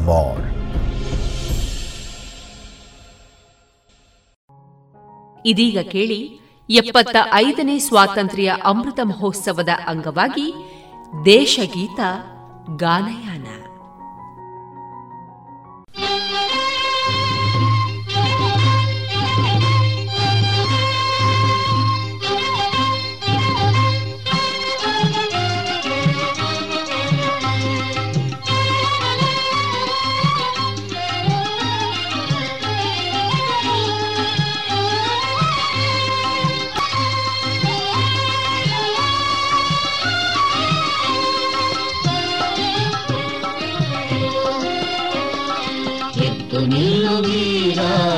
ದೇಶ ಕರೆದಿದೆ ಪಡೆಯ ಕಟ್ಟು ಧೀರ ಸಮರ ಕಾದಿದೆ ಎದ್ದು ನಿಲ್ಲು ವೀರ ದೇಶ ಕರೆದಿದೆ ಪಡೆಯ ಕಟ್ಟು ಧೀರ ಸಮರ ಕಾದಿದೆ ರಣಕಹಳೆಯ ಹೂಕಾರದ ಸದ್ದು ಮರೆದಿದೆ ರಕ್ತ ಸಿಕ್ಕ ಬಲಿಪೀಠದ ದೃಶ್ಯ ಮೆರೆದಿದೆ ಎದ್ದು ನಿಲ್ಲು ವೀರ ದೇಶ ಕರೆದಿದೆ ಪಡೆಯ ಕಟ್ಟು ಧೀರ ಸಮರ ಕಾದಿದೆ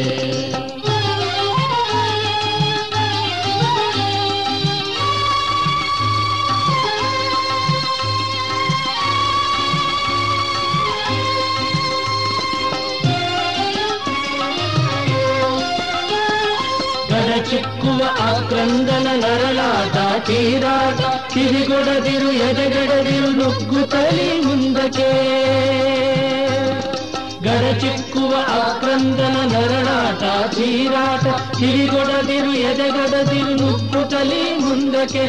ದೇಹ ಬಿದ್ದು ಹೆಣಗಳು ರಕ್ತದಾಟ ದೋಕುಳಿ ಹೋರುವ ಛಲ ಕುಗ್ಗದಿರಲಿ ಧೈರ್ಯ ಮೇರು ಪರ್ವತ, ಧೈರ್ಯ ಮೇರು ಪರ್ವತ. ಎದ್ದು ನಿಲ್ಲು ವೀರ, ದೇಶ ಕರೆದಿದೆ. ಪಡೆಯ ಕಟ್ಟು ಧೀರ, ಸಮರ ಕಾದಿದೆ.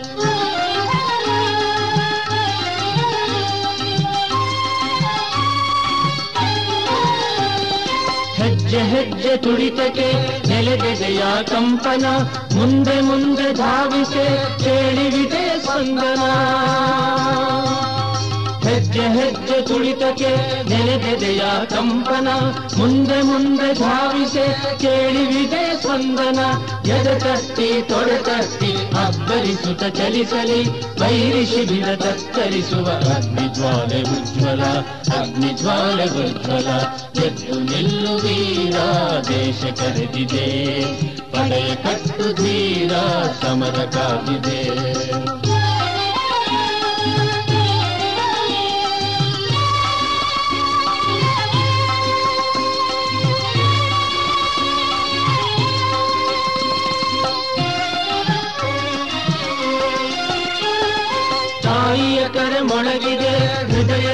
ಬೆಳಗಿದೆ, ಶಕ್ತಿ ಧೂಪ ಹರಡಿದೆ ದಿಗಂತದತ್ತರ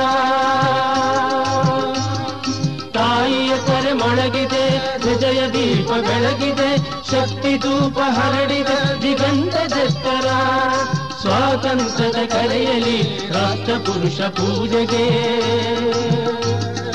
ಸ್ವಾತಂತ್ರ್ಯದ ಕರೆಯಲಿ ರಾಷ್ಟ್ರ ಪುರುಷ ಪೂಜೆಗೆ ಉರಿಯುತ್ತಿರಲಿ ಕಾಂತಿ ತುಂಬಿ ತ್ಯಾಗದೀಪದಾರತಿ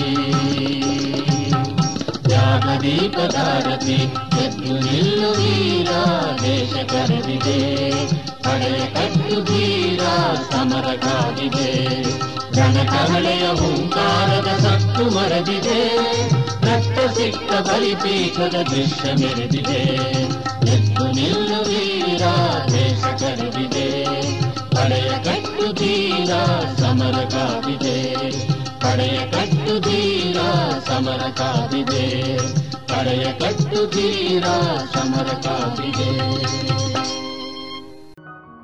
ಇದುವರೆಗೆ ಸ್ವಾತಂತ್ರ್ಯ ಅಮೃತ ಮಹೋತ್ಸವದ ಅಂಗವಾಗಿ ದೇಶಗೀತ ಗಾನಯಾನವನ್ನ ಆಲಿಸಿದ್ರಿ. ಪ್ರತಿ ಮನೆಯು ಕೇಸರಿ ಬಿಳಿ ಮತ್ತು ಹಸೂರಿನ ಹೊದಿಕೆಯಲ್ಲಿ ಸಂಭ್ರಮಿಸುವ ಕಾಲವಿದು. ದೇಶದ ಮುನ್ನಡೆ ಬೆಳವಣಿಗೆಯೊಂದಿಗೆ ಹೆಮ್ಮೆ ಪಡುವ ಸಮಯವಿತು ರಾಷ್ಟ್ರದ ಎಪ್ಪತ್ತೈದನೇ ಸ್ವಾತಂತ್ರ್ಯೋತ್ಸವವನ್ನು ಆಚರಿಸಲು ನಮ್ಮೆಲ್ಲರ ಹೆಮ್ಮೆ ಗೌರವಗಳ ಸಂಕೇತವಾದ ರಾಷ್ಟ್ರಧ್ವಜವನ್ನು ನಮ್ಮ ನಮ್ಮ ಮನೆಗಳಲ್ಲಿ ಹಾರಿಸೋಣ. ಆಜಾದಿ ಕಾ ಅಮೃತ ಮಹೋತ್ಸವದ ಸಂಭ್ರಮಾಚರಣೆಯನ್ನು ರಾಷ್ಟ್ರ ಧ್ವಜವನ್ನು ನಮ್ಮೆಲ್ಲರ ಮನೆಗಳಲ್ಲಿ ಅರಳಿಸೋಣ ಮತ್ತು ಅಭಿಮಾನದಿಂದ ಭವ್ಯ ಭವಿಷ್ಯದ ಕನಸನ್ನು ಸಹಕಾರಗೊಳಿಸುವ ಪ್ರತಿಜ್ಞೆ ಮಾಡೋಣ.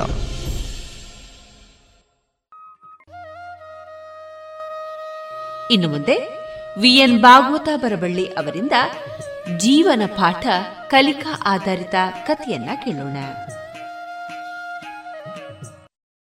ಒಂದು ಕಾಡಿನಲ್ಲಿ ಒಂದು ಆನೆ ಅದರ ಗೆಳೆಯರೊಂದಿಗೆ ವಾಸ ಮಾಡ್ತಾ ಇತ್ತು. ಆ ಆನೆ ಕಾಡಿನ ಹಣ್ಣು ಹಂಪಲಗಳು, ಸೊಪ್ಪು, ಗಿಡಗಂಟೆಗಳನ್ನು ತಿಂದು ಬಲವಾಗಿ ದಷ್ಟಪುಷ್ಟವಾಗಿ ಬೆಳೆದಿತ್ತು. ಅದರ ಗೆಳೆಯರು ಕೂಡ ಹಾಗೇ ಇದ್ದರು ಮಕ್ಕಳು, ಮರಿಗಳು ಇದ್ದರು ಸುಖವಾಗಿ ವಾಸ ಮಾಡ್ತಾ ಇದ್ದರು ಆದರೆ ಆನೆಗೆ ಸ್ವಲ್ಪವೂ ಕೂಡ ಮಾನವೀಯ ಹೃದಯ ಇಲ್ಲವಾಗಿತ್ತು. ಅಂದರೆ ಪ್ರೀತಿ, ಜನರನ್ನು ನೋಡಿ ಅನುಕಂಪ ಏನೂ ಇಲ್ಲವಾಗಿತ್ತು. ತಾನೇ ರಾಜ ಎನ್ನುವ ರೀತಿಯಲ್ಲಿ ಅರಣ್ಯದಲ್ಲಿ ಓಡಾಡಿಕೊಂಡಿತ್ತು. ಚಿಕ್ಕ ಚಿಕ್ಕ ಪ್ರಾಣಿಗಳು ಸಿಕ್ಕಲ್ಲಿ ತನ್ನ ಸೊಂಡೆಲಿನಿಂದ ಅವರನ್ನು ಸುತ್ತಿ ಬೀಸಾಡಿ ಆಟದ ರೀತಿಯಲ್ಲಿ ಒಗೆದು ಬಿಡುತ್ತಿತ್ತು ಇನ್ನು ಕೆಲವು ಪ್ರಾಣಿಗಳನ್ನು ಸುಮ್ಮನೆ ಹೊಡೆಯುವುದು ಸಣ್ಣ ಸಣ್ಣ ಮೊಲದಂಥ ಅವರ ಮರಿಗಳನ್ನು ಮೆಟ್ಟಿ ಹೋಗುವಂಥದ್ದು ಹೀಗೆ ದರ್ಪದಿಂದ ನಡೀತಾ ಇತ್ತು. ಯಾವುದು ಉತ್ತಮವಾದಂತಹ ಮರದಲ್ಲಿ ಗೂಡುಗಳನ್ನು ಕಟ್ಟಿಕೊಂಡಂತಹ ಹಕ್ಕಿಗಳನ್ನು ತನ್ನ ಸೊಂಡಲಿನಿಂದ ಆ ಮರವನ್ನು ಅಲ್ಲಾಡಿಸಿಯೇ ಕೆಡಗುವುದು, ಕೂಗಿಸುವುದು, ಇದೊಂದು ಮೋಜು ಆನೆಗೆ. ಹೀಗೆ ತುಂಬ ಅಹಂಕಾರದಿಂದ, ದರ್ಪದಿಂದ ಆನೆ ನಡೀತಾ ಇದ್ದಂಥ ಸಂದರ್ಭದಲ್ಲಿ ಉಳಿದ ಎಲ್ಲ ಪ್ರಾಣಿಗಳು ಹೆದರಿ ಹೋದವು. ಏನು ಮಾಡುವುದು? ನಾವು ಇಲ್ಲೇ ಉಳಿಬೇಕಲ್ಲ. ಆದರೆ ಆನೆ ಈ ರೀತಿಯಾಗಿ ತನ್ನ ಅಹಂಕಾರದಿಂದ ನಮ್ಮೆಲ್ಲರನ್ನು ಹಿಮ್ಮೆಟ್ಟಿಸ್ತಾ ಇದೆ.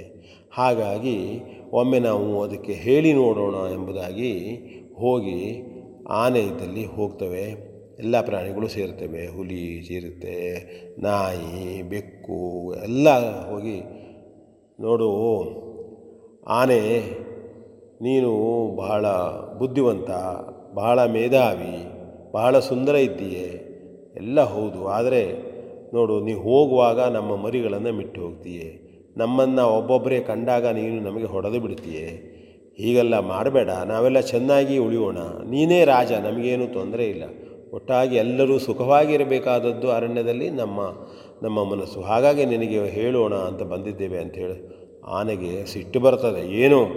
ಇಷ್ಟೆಲ್ಲ ಪ್ರಾಣಿಗಳು ಸೇರಿ ಬಂದ್ರೆ ನೀವು ನನಗೇ ಹೇಳ್ತಾ ಇದ್ದೀರೋ ಎಂಬುದಾಗಿ ಅವರಿಗೆ ಅದು ಜೋರು ಮಾಡ್ತದೆ ಗದರಿಸುತ್ತದೆ ತಾನು ನನ್ನ ದಾರಿಯಲ್ಲಿ ನಾನು ಹೋಗ್ತೀರೋ ಇಲ್ವೋ ಎಂಬುದಾಗಿ ಕೇಳಿದಾಗ ಅವರು ಹಾಗೆಯೇ ಹೋಗ್ತಾರೆ. ಆಗ ಮತ್ತೆ ಮರುದಿನ ಆನೆಯ ಹಾವಳಿ ಹಾಗೆಯೇ ನಡೀತಾ ಇರ್ತದೆ. ಹೋಗಿ ಒಬ್ಬೊಬ್ಬರೇ ಕಂಡಲ್ಲಿ ಅವರನ್ನು ಹೊಡೆದಾಡುವುದು ಮೆಟ್ಟುವುದು ಮಾಡ್ತಾ ಇರ್ತದೆ. ಆಗ ಈ ಪ್ರಾಣಿಗಳೆಲ್ಲರೂ ಕೂಡಿ ಅಲ್ಲಿ ಮೊಲ ಅದಕ್ಕೆಲ್ಲ ಒಂದು ಯೋಚನೆಯನ್ನು ಹೇಳುತ್ತದೆ. ನೋಡಿ, ನಾವು ಹೀಗೆ ಮಾಡ್ತಾ ಇದ್ದರೆ ಹೋಗಿ ಹೇಳಿದರೆ ನಮ್ಮ, ನಮ್ಮಲ್ಲಿ ಹಾನಿ ಆಗ್ತಾನೇ ಇರ್ತದೆ. ನಮ್ಮ ಮಕ್ಕಳನ್ನು ಅವನು ಕೊಲ್ತಾ ಇರ್ತಾನೆ. ನೋಡಿ, ನನ್ನ ಮಕ್ಕಳು, ಎರಡು ಮೂರು ಮಕ್ಕಳು ಹೋಗಿ ಆಯ್ತು ಈಗ. ನಿಮ್ಮ ಮಕ್ಕಳು ಇಷ್ಟು ಹೋದವು ಹಾಗೆ, ಹೀಗೆ ಅಂಥೇಳಿ ಮಾತಾಡ್ತಾ, ಇದಕ್ಕೆ ಒಂದು ನಾವು ಆಲೋಚನೆಗಳನ್ನು ಮಾಡಬೇಕು. ಆನೆಗೆ ತಕ್ಕ ಬುದ್ಧಿ ಕಲಿಸದೇ ಇದ್ದರೆ ನಾವೆಲ್ಲ ಸೇರಿಕೊಳ್ಳೋದೇ ಇದ್ದರೆ ನಮಗೆ ಇನ್ನೂ ಉಳಿಗಾಲವಿಲ್ಲ ಎಂಬುದಾಗಿ ಹೇಳಿದಾಗ, ಏನು ಮಾಡಬೇಕು ಅಂಥೇಳಿ ಆಲೋಚನೆ ಮಾಡ್ತೇವೆ. ಆಗ ಒಂದು ಆಲೋಚನೆಯನ್ನು ಮಾಡಿ ಅವು ಆನೆಯನ್ನು ಒಂದು ಹದ ಹಲ್ದುಬಸ್ತಿಗೆ ತರುವುದರ ಬಗ್ಗೆ ಕಾರ್ಯಪ್ರವೃತ್ತ ಆಗ್ತವೆ. ಹಾಗೆ ಏನು ಮಾಡೋದು? ಆನೆ ಇದ್ದಂಥ ಆನೆ ಹೋಗ್ತಾ ಇರುವಾಗ ಹೋಗಿ ಒಂದು ಜೇನು ನೊಣ ಹೋಗ್ತದೆ. ಹೋಗಿ ಆನೆಯ ಕಣ್ಣು ಎರಡೂ ಕಣ್ಣನ್ನು ಅದು ಕಡಿದು ಕಡಿದು ಬಿಡ್ತದೆ ಜೇನು ನೊಣ. ಅಯ್ಯಯ್ಯೋ, ಕಣ್ಣು ಕಡಿತಾ ಇದೆ, ತಡಿಲಾರೆ, ಯಾರಿದು? ನಾನು ಹೊಡೆದು ಬಿಡ್ತಿದ್ದೆ, ಸಿಗಲಿಲ್ಲ, ಯಾರು ಅಂತ ಕೂಗಿ ಕೂಗಿ ಕೂಗ್ತದೆ. ಹಾಗೆ ಕೂಗಿದಾಗ, ಆಗ ಜೇನುನೊಣ ಬಂದು ಉಳಿದ ಪ್ರಾಣಿಗಳಲ್ಲಿ ಹೇಗೆ ಮಾಡಿ ಬಂದಿದ್ದೇನೆ ನಾನು? ಆನೆ ಕೂಗ್ತಾ ಉಂಟು ಅಂತ ಹೇಳ್ತದೆ. ಆನೆಗೆ ಕಣ್ಣು ಕಾಣೋದಿಲ್ಲ, ಓಡ್ತಾ ಇರ್ತದೆ, ಆಚೆ ಈಚೆ ಏನು ಮಾಡಬೇಕು ತಿಳಿಯೋದಿಲ್ಲ ಆಗ ಸಾವಕಾಶ ನಿಧಾನವಾಗಿ ಅದಕ್ಕೆ ಎರಡು ದಿನ ಹೀಗೆ ಓಡಾಡ್ತಾ ಇರುವಾಗ ದಾಹ ಆಗ್ತದೆ. ಅದರ ಸ ಜೊತೆಗಿದ್ದವರೆಲ್ಲ ಅವಳನ್ನು ಬಿಟ್ಟು ಹೋಗ್ಬಿಡ್ತಾರೆ. ಕಾಡಿನಲ್ಲಿ ಒಬ್ಬನೇ ಆಗ್ತದೆ, ಅದರ ಅಹಂಕಾರದಿಂದ ಅವರ ಜೊತೆಗಿದ್ದವರು ಹೋದಾಗ ಏನು ಮಾಡಬೇಕು ತಾನು? ಕಣ್ಣು ಕಾಣುವುದಿಲ್ಲ, ಎಲ್ಲಿ ಹೋಗಲಿ ಅಂತ ಹೇಳ್ತಾ ಇದ್ದಾಗ ಒಂದು ದೊಡ್ಡದಾದಂತಹ ಬಾವಿಯಲ್ಲಿ ಒಂದು ಕಪ್ಪೆ ವಟರ್ ವಟರ್ ವಟರ್ ಎಂದು ಕೂಗ್ತದೆ. ಯಾಕೆ? ಆ ಕಪ್ಪೆ ಇದ್ದಂಥ ಸ್ಥಳದಲ್ಲಿ ನೀರಿರಬಹುದು ಎಂದು ನೀರಡಿಕೆಯಿಂದ, ನೀರಿನ ದಾಹದಿಂದ ಆ ಆನೆ ಬರಲಿ ಬಂದಾಗ ಅಲ್ಲಿ ಬೀಳಲಿ ಹೇಳುವ ಉದ್ದೇಶದಿಂದ ಆ ಕಪ್ಪೆ ಕೆರೆ ಒಳಗೆ ಕಪ್ಪೆ ಕೂತುಕೊಂಡು ಒಟರ್ ಎಂದು ಕೂಗ್ತಾ ಇರ್ತದೆ. ಆಗ ಆನೆ, ಓಹೋ, ಈ ಕಡೆನೇ ನೀರುಂಟು ಅಂಥೇಳಿ ಆ ಕಡೆ ನಿಧಾನವಾಗಿ ಬರ್ತದೆ. ಬಂದು ಬಂದು ಆ ಆ ಕೆರೆಯಲ್ಲಿ ಬಿದ್ದು ಬಿಡ್ತದೆ. ಹೊಂಡದಲ್ಲಿ ಬಿದ್ದು ಬಿಡ್ತದೆ. ಬಿದ್ದಾಗ ಆಗ ಅದಕ್ಕೆ ಅಯ್ಯಯ್ಯೋ ಅಂತ ಕೂಗ್ತದೆ. ಆಗ ಎಲ್ಲ ಪ್ರಾಣಿಗಳು ಕೂಡ ಬರ್ತಾರೆ. ನೋಡು ಆನೆ ನಿನಗೆ ನಾನು ಸಾಕಷ್ಟು ಸಮಯವನ್ನು ಕೊಟ್ಟಿವೆ. ನಾವು ನಿಮಗೆ ನನ್ನ ಎಲ್ಲ ಪ್ರಾಣಿಗಳದ್ದು ಎಷ್ಟೋ ಮರಿಗಳು ಹೋದವು. ನಾವು ಒಟ್ಟಾಗಿ ಒಟ್ಟಾಗಿ ಬಂದು ನಿನಗೆ ಶಿಕ್ಷೆಯನ್ನು ಮಾಡಿದರೆ ಆಗಲೇ ಮಾಡಬಹುದಾಗಿತ್ತು. ಆದರೂ ನೀನು ನಿನ್ನ ಮಕ್ಕಳೊಂದಿಗೆ, ನಿನ್ನ ಗೆಳೆಯರೊಂದಿಗೆ ಇದ್ದೆ ಎಂಬುದಾಗಿ ನಾವು ಸುಮ್ಮನೆ ಇದ್ವಿ. ಆದರೆ ಈಗ ನಮಗೆ ಅನಿವಾರ್ಯ ಕಾರಣವಾಯಿತು. ನಾವೆಲ್ಲ ಒಕ್ಕಟ್ಟಾದ್ವಿ. ನಾವೆಲ್ಲ ಕೂಡಿ ನಿನಗೆ ಈ ರೀತಿ ಶಿಕ್ಷೆಯನ್ನು ಮಾಡಿಕೊಟ್ವಿ ಇನ್ನು ನೀನು ಹೀಗೇ ಮುಂದುವರಿಯಬೇಕು. ನಿನಗೆ ಸರಿಯಾದಂಥ ಶಿಕ್ಷೆ ಆಯಿತು. ಎಂದು ಹೇಳಿ ಆನೆಯ, ಆನೆ ಆಗ ಹೇಳುತ್ತದೆ, ಹೌದು, ನಿಮ್ಮೊಂದಿಗೆ ನಾನು, ನೀವು ನಮಗೆ ಏನೂ ತೊಂದರೆ ಕೊಟ್ಟಿರಲಾಗಿತ್ತು. ನನ್ನನ್ನು ನೋಡಿ ಹೆದರಿ ಹೋಗ್ತಿದ್ರಿ ನಾನೇ ಸೊಕ್ಕಿನಿಂದ ಈ ರೀತಿ ವರ್ತಿಸಿದೆ. ಸೊಕ್ಕನ್ನು ಯಾರೂ ಮಾಡಬಾರದು. ಅಹಂಕಾರವನ್ನು ಯಾರೂ ಮಾಡಬಾರದು. ಇನ್ನೊಬ್ಬರಿಗೆ ಯಾರಿಗೂ ತೊಂದರೆಯನ್ನು ಕೊಡಬಾರದು. ತಾನೇ ಒಬ್ಬನೇ ವೀರ, ಹೇಳತಕ್ಕಂತಹ ಮಾತು ಸುಳ್ಳು. ಉಳಿದ ಒಕ್ಕಟ್ಟಿನಲ್ಲಿ ಬಲವಿದೆ. ಎಲ್ಲರೂ ಸೇರಿ ಮಾಡಿದರೆ ಎಂಥ ಕಷ್ಟದ ಕೆಲಸವನ್ನಾದರೂ ಮಾಡಬಹುದು, ಎಂಥದ, ಎಂಥ ವಿಪತ್ತನ್ನಾದರೂ ಎದುರಿಸಬಹುದು ಎಂಬುದಂಥ ನೀತಿಯನ್ನು ನಾವು ಇಲ್ಲಿ ಕಲಿತು ನಾವು ಮುಂದೆ ಇಂಥದ್ದೇ ಕಥೆಗಳನ್ನು ಕೇಳೋಣ. ನಮ್ಮ ಗೆಳೆಯವರಿಗೆ ಹೇಳೋಣ ಅಂತ ಹೇಳ್ತಾ ನಾನು ವಿ ಎನ್ ಭಾಗವತ್ ಬರಬಳ್ಳಿ. ಇದುವರೆಗೆ ಜೀವನ ಪಾಠ ಕಲಿಕಾ ಆಧಾರಿತ ಕಥೆಯನ್ನ ವಾಚಿಸಿದವರು ವಿ ಎನ್ ಭಾಗವತ ಬರಬಳ್ಳಿ. ಪ್ರತಿ ಮನೆಯು ಕೇಸರಿ ಬಿಳಿ ಮತ್ತು ಹಸೂರಿನ ಹೊದಿಕೆಯಲ್ಲಿ ಸಂಭ್ರಮಿಸುವ ಕಾಲವಿದು. ದೇಶದ ಮುನ್ನಡೆ ಬೆಳವಣಿಗೆಯೊಂದಿಗೆ ಹೆಮ್ಮೆ ಪಡುವ ಸಮಯವಿದು. ರಾಷ್ಟ್ರದ ಎಪ್ಪತ್ತೈದನೇ ಸ್ವಾತಂತ್ರ್ಯೋತ್ಸವವನ್ನು ಆಚರಿಸಲು ನಮ್ಮೆಲ್ಲರ ಹೆಮ್ಮೆ ಗೌರವಗಳ ಸಂಕೇತವಾದ ರಾಷ್ಟ್ರಧ್ವಜವನ್ನು ನಮ್ಮ ನಮ್ಮ ಮನೆಗಳಲ್ಲಿ ಹಾರಿಸೋಣ. ಆಜಾದಿ ಕಾ ಅಮೃತ ಮಹೋತ್ಸವದ ಸಂಭ್ರಮಾಚರಣೆಯನ್ನು ರಾಷ್ಟ್ರ ಧ್ವಜವನ್ನು ನಮ್ಮೆಲ್ಲರ ಮನೆಗಳಲ್ಲಿ ಅರಳಿಸೋಣ ಮತ್ತು ಅಭಿಮಾನದಿಂದ ಭವ್ಯ ಭವಿಷ್ಯದ ಕನಸನ್ನು ಸಹಕಾರಗೊಳಿಸುವ ಪ್ರತಿಜ್ಞೆ ಮಾಡೋಣ.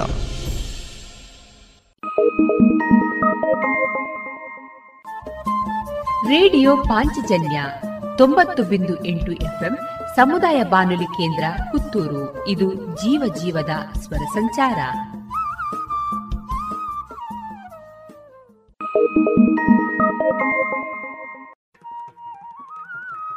ಇನ್ನು ಮುಂದೆ ಮಧುರ ಗಾನ ಪ್ರಸಾರಗೊಳ್ಳಲಿದೆ.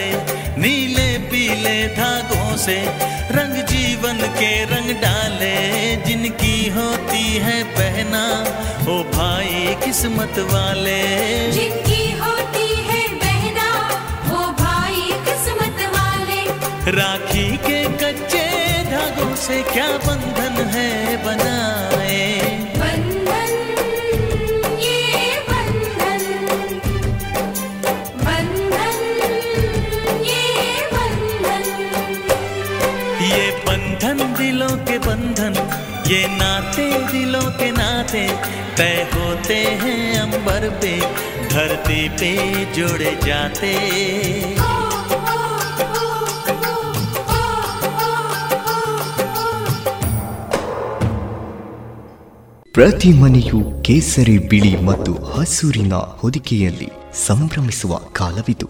ದೇಶದ ಮುನ್ನಡೆ ಬೆಳವಣಿಗೆಯೊಂದಿಗೆ ಹೆಮ್ಮೆ ಪಡುವ ಸಮಯವಿದು. ರಾಷ್ಟ್ರದ ಎಪ್ಪತ್ತೈದನೇ ಸ್ವಾತಂತ್ರ್ಯೋತ್ಸವವನ್ನು ಆಚರಿಸಲು ನಮ್ಮೆಲ್ಲರ ಹೆಮ್ಮೆ ಗೌರವಗಳ ಸಂಕೇತವಾದ ರಾಷ್ಟ್ರಧ್ವಜವನ್ನು ನಮ್ಮ ನಮ್ಮ ಮನೆಗಳಲ್ಲಿ ಹಾರಿಸೋಣ.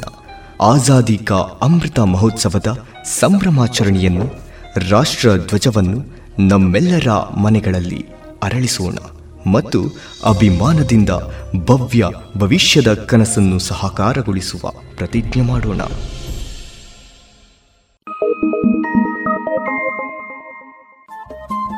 ರೇಡಿಯೋ ಪಾಂಚಜನ್ಯ ತೊಂಬತ್ತು ಬಿಂದು ಎಂಟು ಎಫ್ಎಂ ಸಮುದಾಯ ಬಾನುಲಿ ಕೇಂದ್ರ ಪುತ್ತೂರು. ಇದು ಜೀವ ಜೀವದ ಸ್ವರ ಸಂಚಾರ.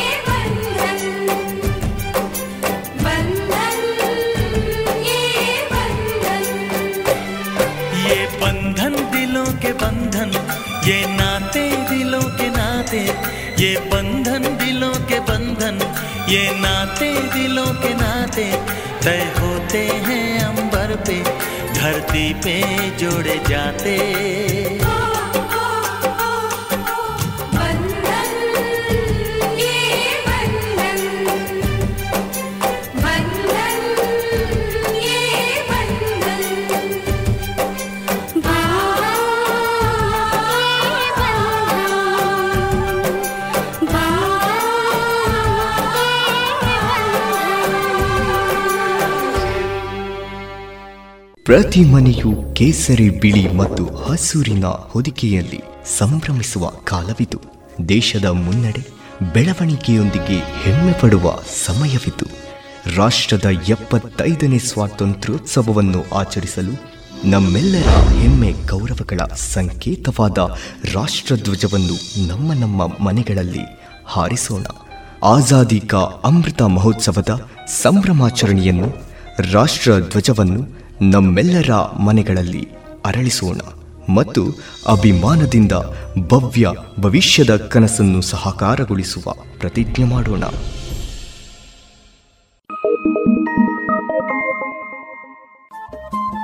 ರೇಡಿಯೋ ಪಾಂಚಜನ್ಯ ತೊಂಬತ್ತು ಬಿಂದು ಎಂಟು ಎಫ್ಎಂ ಸಮುದಾಯ ಬಾನುಲಿ ಕೇಂದ್ರ ಪುತ್ತೂರು. ಇದು ಜೀವ ಜೀವದ ಸ್ವರ ಸಂಚಾರ.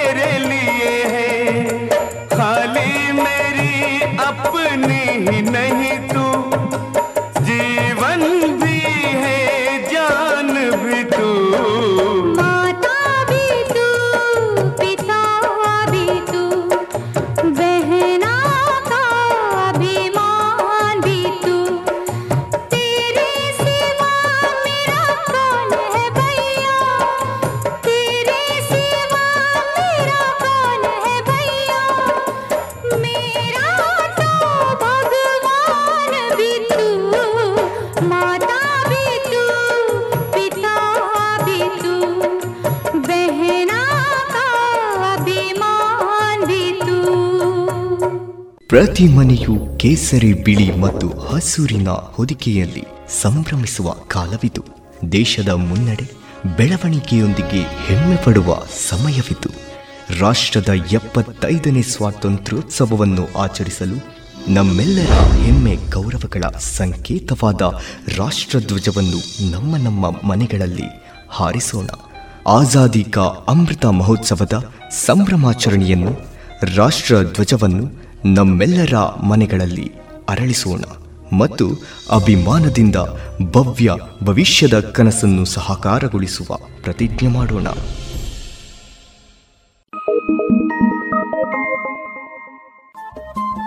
ರೇಡಿಯೋ ಪಾಂಚಜನ್ಯ ತೊಂಬತ್ತು ಬಿಂದು ಎಂಟು ಎಫ್ಎಂ ಸಮುದಾಯ ಬಾನುಲಿ ಕೇಂದ್ರ ಪುತ್ತೂರು. ಇದು ಜೀವ ಜೀವದ ಸ್ವರ ಸಂಚಾರ.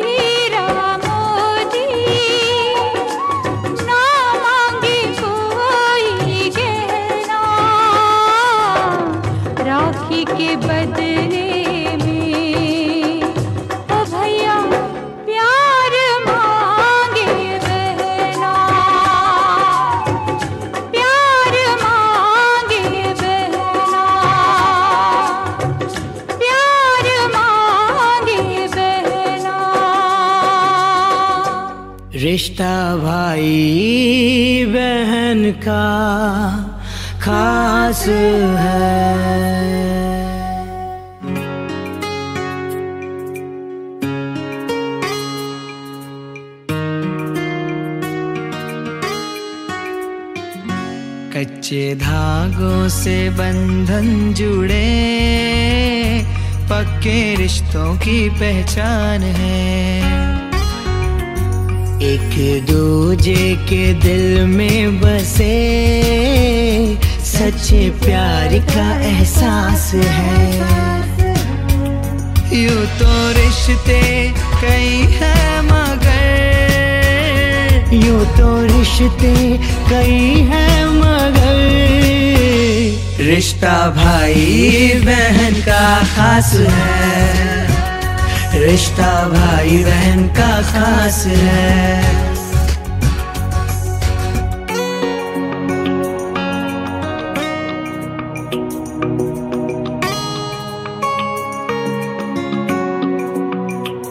तेरे राखी की डोर कभी होना कमज़ोर नाता भाई बहन का निभाए हर रोज।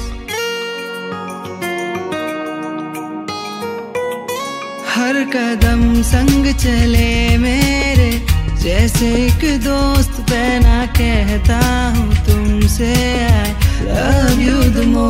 अपना रिश्ता सलामत रहे। मेरे दिल का ये अरमान है। यू तो रिश्ते कई है मगर, यू तो रिश्ते कई है मगर। रिश्ता भाई बहन का खास है, रिश्ता भाई बहन का खास है।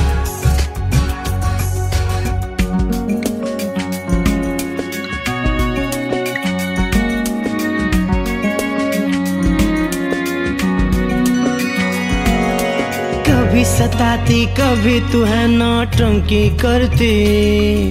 मेरे सारे राज तू अपने दिल में छुपाती। तू ही लकी चा मेरे सक्सेस की साथी। तेरी दुआ से मेरी भी किस्मत खुल जाती। रहना तू संग हरदम चाहे जो हो तुझे कसम। बहना मेरी बहना हो बहना मेरी बहना बहना मेरी बहना हो बहना मेरी बहना ಪ್ರತಿ ಮನೆಯು ಕೇಸರಿ ಬಿಳಿ ಮತ್ತು ಹಸೂರಿನ ಹೊದಿಕೆಯಲ್ಲಿ ಸಂಭ್ರಮಿಸುವ ಕಾಲವಿದು ದೇಶದ ಮುನ್ನಡೆ ಬೆಳವಣಿಗೆಯೊಂದಿಗೆ ಹೆಮ್ಮೆ ಪಡುವ ಸಮಯವಿತು ರಾಷ್ಟ್ರದ ಎಪ್ಪತ್ತೈದನೇ ಸ್ವಾತಂತ್ರ್ಯೋತ್ಸವವನ್ನು ಆಚರಿಸಲು ನಮ್ಮೆಲ್ಲರ ಹೆಮ್ಮೆ ಗೌರವಗಳ ಸಂಕೇತವಾದ ರಾಷ್ಟ್ರಧ್ವಜವನ್ನು ನಮ್ಮ ನಮ್ಮ ಮನೆಗಳಲ್ಲಿ ಹಾರಿಸೋಣ. ಆಜಾದಿ ಕಾ ಅಮೃತ ಮಹೋತ್ಸವದ ಸಂಭ್ರಮಾಚರಣೆಯನ್ನು, ರಾಷ್ಟ್ರಧ್ವಜವನ್ನು ನಮ್ಮೆಲ್ಲರ ಮನೆಗಳಲ್ಲಿ ಅರಳಿಸೋಣ. ಮತ್ತು ಅಭಿಮಾನದಿಂದ ಭವ್ಯ ಭವಿಷ್ಯದ ಕನಸನ್ನು ಸಹಕಾರಗೊಳಿಸುವ ಪ್ರತಿಜ್ಞೆ ಮಾಡೋಣ.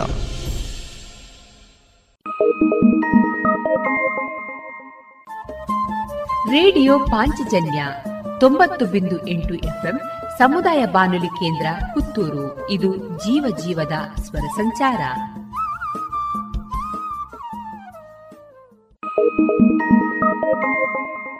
ये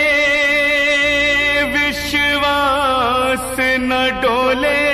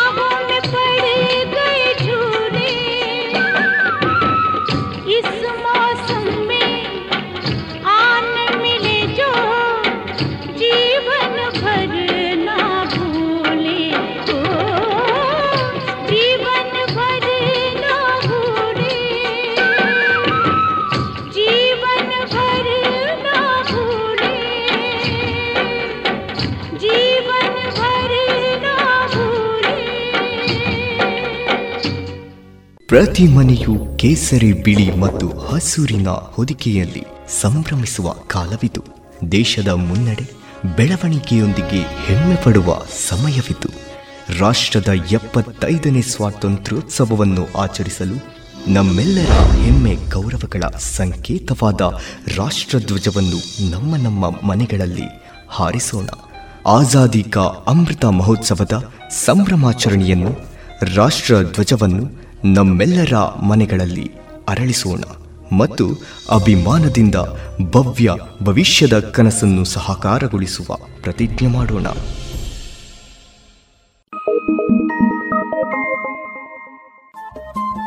ರೇಡಿಯೋ ಪಾಂಚಜನ್ಯ ತೊಂಬತ್ತು ಬಿಂದು ಎಂಟು ಎಫ್ಎಂ ಸಮುದಾಯ ಬಾನುಲಿ ಕೇಂದ್ರ ಪುತ್ತೂರು. ಇದು ಜೀವ ಜೀವದ ಸ್ವರ ಸಂಚಾರ.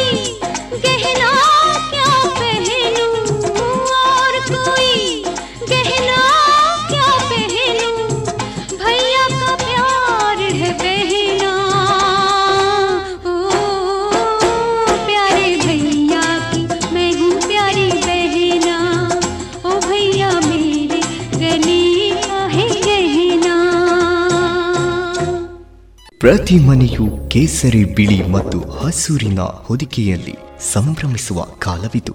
ದೇಶದ ಮುನ್ನಡೆ ಬೆಳವಣಿಗೆಯೊಂದಿಗೆ ಹೆಮ್ಮೆ ಪಡುವ ಸಮಯವಿದು. ರಾಷ್ಟ್ರದ ಎಪ್ಪತ್ತೈದನೇ ಸ್ವಾತಂತ್ರ್ಯೋತ್ಸವವನ್ನು ಆಚರಿಸಲು ನಮ್ಮೆಲ್ಲರ ಹೆಮ್ಮೆ ಗೌರವಗಳ ಸಂಕೇತವಾದ ರಾಷ್ಟ್ರಧ್ವಜವನ್ನು ನಮ್ಮ ನಮ್ಮ ಮನೆಗಳಲ್ಲಿ ಹಾರಿಸೋಣ. ಆಜಾದಿ ಕಾ ಅಮೃತ ಮಹೋತ್ಸವದ ಸಂಭ್ರಮಾಚರಣೆಯನ್ನು ರಾಷ್ಟ್ರ ಧ್ವಜವನ್ನು ನಮ್ಮೆಲ್ಲರ ಮನೆಗಳಲ್ಲಿ ಅರಳಿಸೋಣ ಮತ್ತು ಅಭಿಮಾನದಿಂದ ಭವ್ಯ ಭವಿಷ್ಯದ ಕನಸನ್ನು ಸಹಕಾರಗೊಳಿಸುವ ಪ್ರತಿಜ್ಞೆ ಮಾಡೋಣ.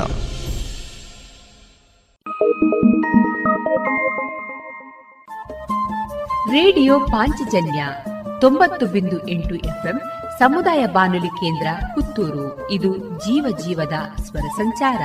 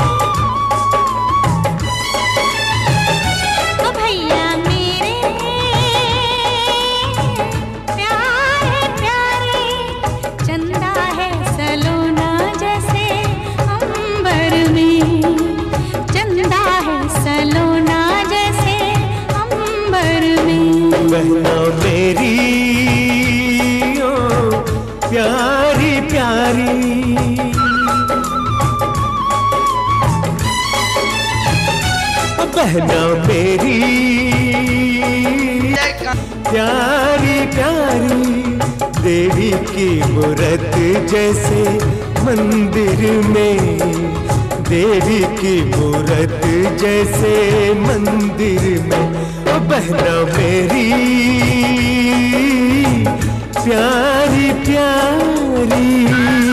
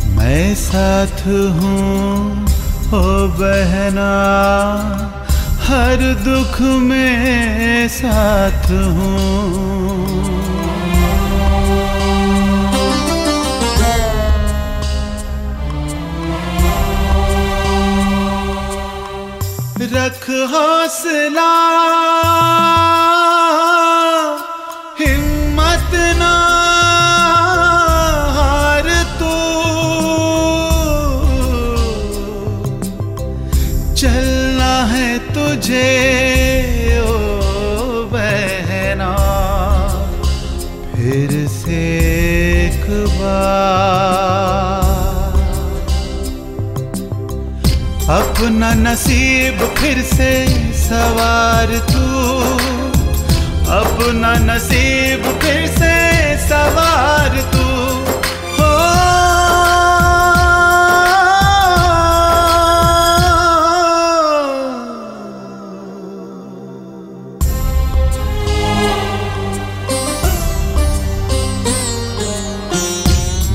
साथ हूँ, ओ बहना, हर दुख में साथ हूँ। चलना तुझे, ओ बहना, फिर से एक बार।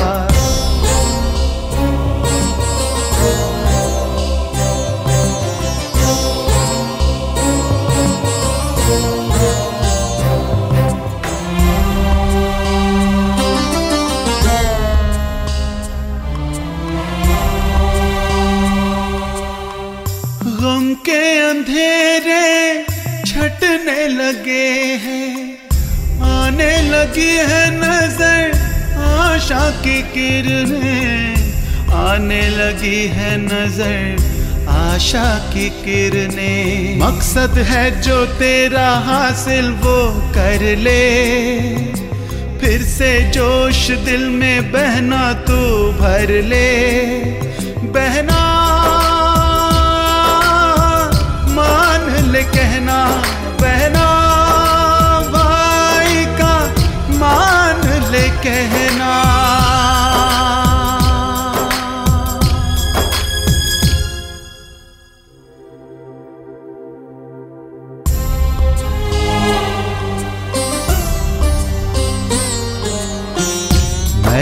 साथ हूँ ओ बहना, हर दुख में साथ हूँ।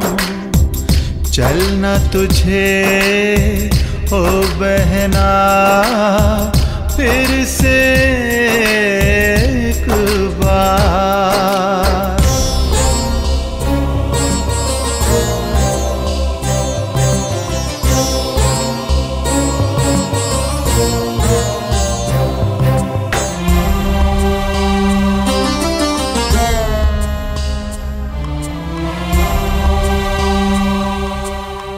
गई है फिर से जीवन में खुशियाँ। हंसने लगी है फिर से अपनी ये दुनिया। आ गई है फिर से, देखो जीवन में खुशियाँ। हंसने लगी है फिर से, देखो अपनी दुनिया। बहना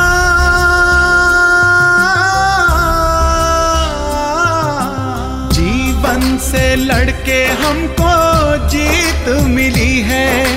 देखो कदमों को आज मंजिल मिली है।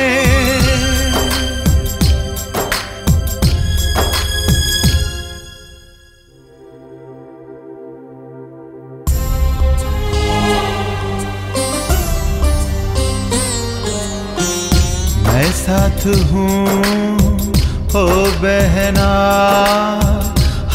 दुख में साथ हूँ चलना तुझे ओ बहना फिर से एक बार।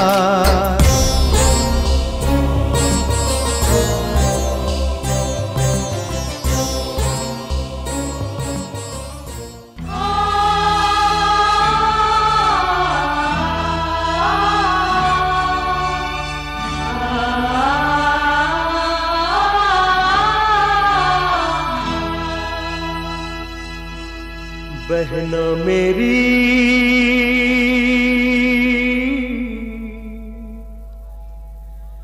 प्यारी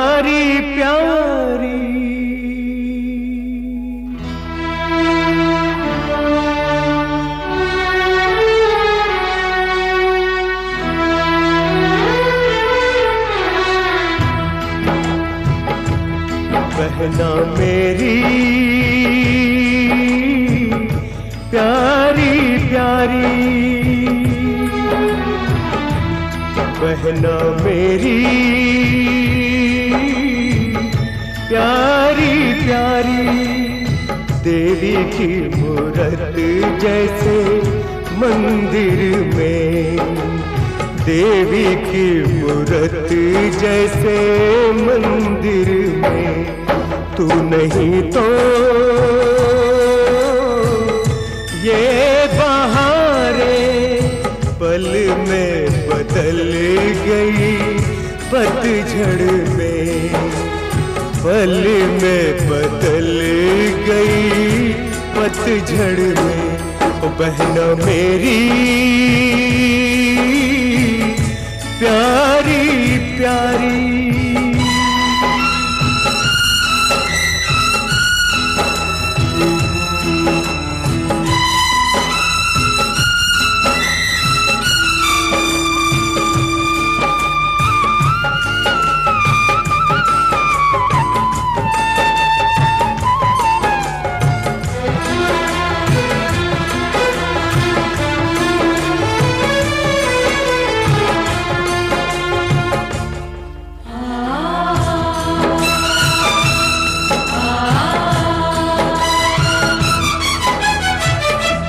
गलियाँ गलिया द्वारे द्वारे तुझको ये तेरा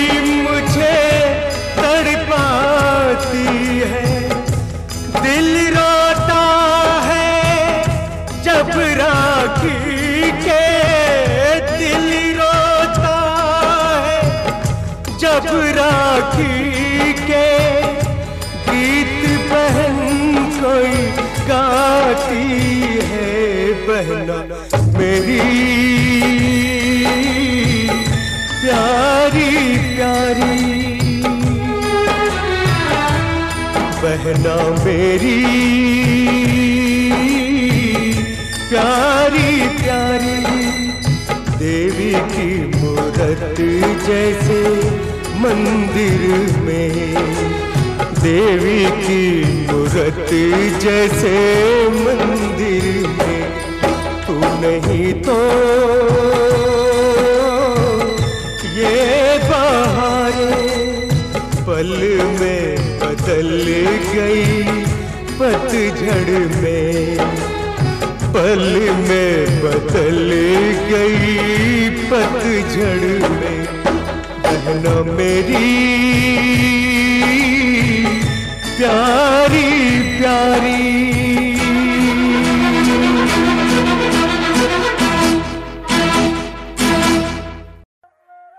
ಇದುವರೆಗೆ ಮಧುರ ಗಾನ ಪ್ರಸಾರವಾಯಿತು ಪ್ರತಿ ಮನೆಯು ಕೇಸರಿ ಬಿಳಿ ಮತ್ತು ಹಸೂರಿನ ಹೊದಿಕೆಯಲ್ಲಿ ಸಂಭ್ರಮಿಸುವ ಕಾಲವಿದು. ದೇಶದ ಮುನ್ನಡೆ ಬೆಳವಣಿಗೆಯೊಂದಿಗೆ ಹೆಮ್ಮೆ ಪಡುವ ಸಮಯವಿದು. ರಾಷ್ಟ್ರದ ಎಪ್ಪತ್ತೈದನೇ ಸ್ವಾತಂತ್ರ್ಯೋತ್ಸವವನ್ನು ಆಚರಿಸಲು ನಮ್ಮೆಲ್ಲರ ಹೆಮ್ಮೆ ಗೌರವಗಳ ಸಂಕೇತವಾದ ರಾಷ್ಟ್ರಧ್ವಜವನ್ನು ನಮ್ಮ ನಮ್ಮ ಮನೆಗಳಲ್ಲಿ ಹಾರಿಸೋಣ. ಆಜಾದಿ ಕಾ ಅಮೃತ ಮಹೋತ್ಸವದ ಸಂಭ್ರಮಾಚರಣೆಯನ್ನು ರಾಷ್ಟ್ರ ಧ್ವಜವನ್ನು ನಮ್ಮೆಲ್ಲರ ಮನೆಗಳಲ್ಲಿ ಅರಳಿಸೋಣ ಮತ್ತು ಅಭಿಮಾನದಿಂದ ಭವ್ಯ ಭವಿಷ್ಯದ ಕನಸನ್ನು ಸಹಕಾರಗೊಳಿಸುವ ಪ್ರತಿಜ್ಞೆ ಮಾಡೋಣ.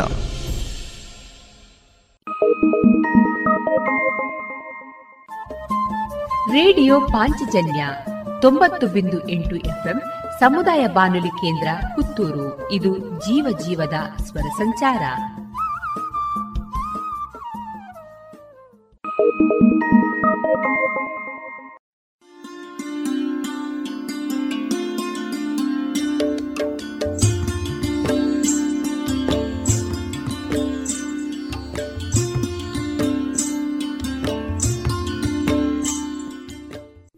ಪಾಂಚಜನ್ಯ ಸಮುದಾಯ ಬಾನುಲಿ ಕೇಂದ್ರದಿಂದ ನಿಮ್ಮ ಕಾರ್ಯಕ್ರಮಗಳು ಪ್ರಸಾರವಾಗಬೇಕೆ?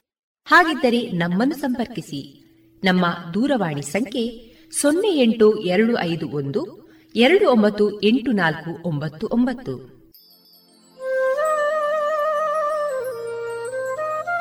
ಗಮನಿಸಿ ಕೇಳುಗರೆ, ನಮ್ಮ ಕಾರ್ಯಕ್ರಮಗಳನ್ನು ವೆಬ್ಸೈಟ್ ಮೂಲಕ ಕೂಡ ಆಲಿಸಬಹುದು. ನಮ್ಮ ವೆಬ್ಸೈಟ್ ವಿಳಾಸ W W W dot radio Panchajanya dot com. ಇಲ್ಲಿ ಆರ್ಕೈವ್ಸ್ನ ಭಾಗಕ್ಕೆ ಹೋಗಿ ಕ್ಲಿಕ್ ಮಾಡಿದರೆ ಹಳೆ ಕಾರ್ಯಕ್ರಮಗಳನ್ನು ಕೂಡ ಆಲಿಸಬಹುದು. ಜೊತೆಗೆ ನಮ್ಮ ಪ್ರಸಾರವನ್ನು ಆಪ್ ಮೂಲಕವೂ ಕೇಳಬಹುದು. ಪ್ಲೇಸ್ಟೋರ್ನಲ್ಲಿ ಪಾಂಚಜನ್ಯ ಸರ್ಚ್ ಮಾಡಿ, ಡೌನ್ಲೋಡ್ ಮಾಡಿಕೊಂಡು ತಮ್ಮ ಮೊಬೈಲ್ಗಳಿಗೆ ಇನ್ಸ್ಟಾಲ್ ಮಾಡಿದರೆ ರೇಡಿಯೋ ಪ್ರಸಾರದ ಕಾರ್ಯಕ್ರಮವನ್ನು ನೀವು ಆಲಿಸಬಹುದು. ನಮ್ಮ ಪ್ರಸಾರದ ಬಗೆಗೆ ನಿಮ್ಮ ಅಭಿಪ್ರಾಯಗಳನ್ನು ಹಂಚಿಕೊಳ್ಳಲು ನಮ್ಮ ವಿಳಾಸ ರೇಡಿಯೋ ಪಾಂಚಜನ್ಯ ತೊಂಬತ್ತು ಬಿಂದು ಎಂಟು ಎಫ್ಎಂ ಸಮುದಾಯ ಬಾನುಲಿ ಕೇಂದ್ರ ನೆಹರು ನಗರ, ಪುತ್ತೂರು. ನಮ್ಮ ದೂರವಾಣಿ ಸಂಖ್ಯೆ ಸೊನ್ನೆ ಎಂಟು ಎರಡು ಐದು ಒಂದು, ಎರಡು ಒಂಬತ್ತು ಎಂಟು ನಾಲ್ಕು ಒಂಬತ್ತು ಒಂಬತ್ತು. ಇಮೇಲ್ ವಿಳಾಸ radio Panchajanya at Gmail dot com. ನಮ್ಮ ವಿಳಾಸ ಮತ್ತೊಮ್ಮೆ ರೇಡಿಯೋ ಪಾಂಚಜನ್ಯ ತೊಂಬತ್ತು ಬಿಂದು ಎಂಟು ಎಫ್ಎಂ, ಸಮುದಾಯ ಬಾನುಲಿ ಕೇಂದ್ರ, ನೆಹರು ನಗರ, ಪುತ್ತೂರು. ನಮ್ಮ ದೂರವಾಣಿ ಸಂಖ್ಯೆ ಸೊನ್ನೆ ಎಂಟು ಎರಡು ಐದು ಒಂದು ಎರಡು ಒಂಬತ್ತು ಎಂಟು ನಾಲ್ಕು ಒಂಬತ್ತು ಒಂಬತ್ತು. ಇಲ್ಲಿಗೆ ಈ ಹೊತ್ತಿನ ಪ್ರಸಾರ ಕಾರ್ಯಕ್ರಮವನ್ನ ಮುಕ್ತಾಯಗೊಳಿಸುತ್ತಿದ್ದೇವೆ. ಆತ್ಮೀಯ ಕೇಳುಗರಿಗೆಲ್ಲ ರೇಡಿಯೋ ಪಾಂಚಜನ್ಯದ ಬಳಗದ ಪರವಾಗಿ ನಾನು ತೇಜಸ್ವಿ ರಾಜೇಶ್ ಮಾಡುವ ಅನಂತ ವಂದನೆಗಳು.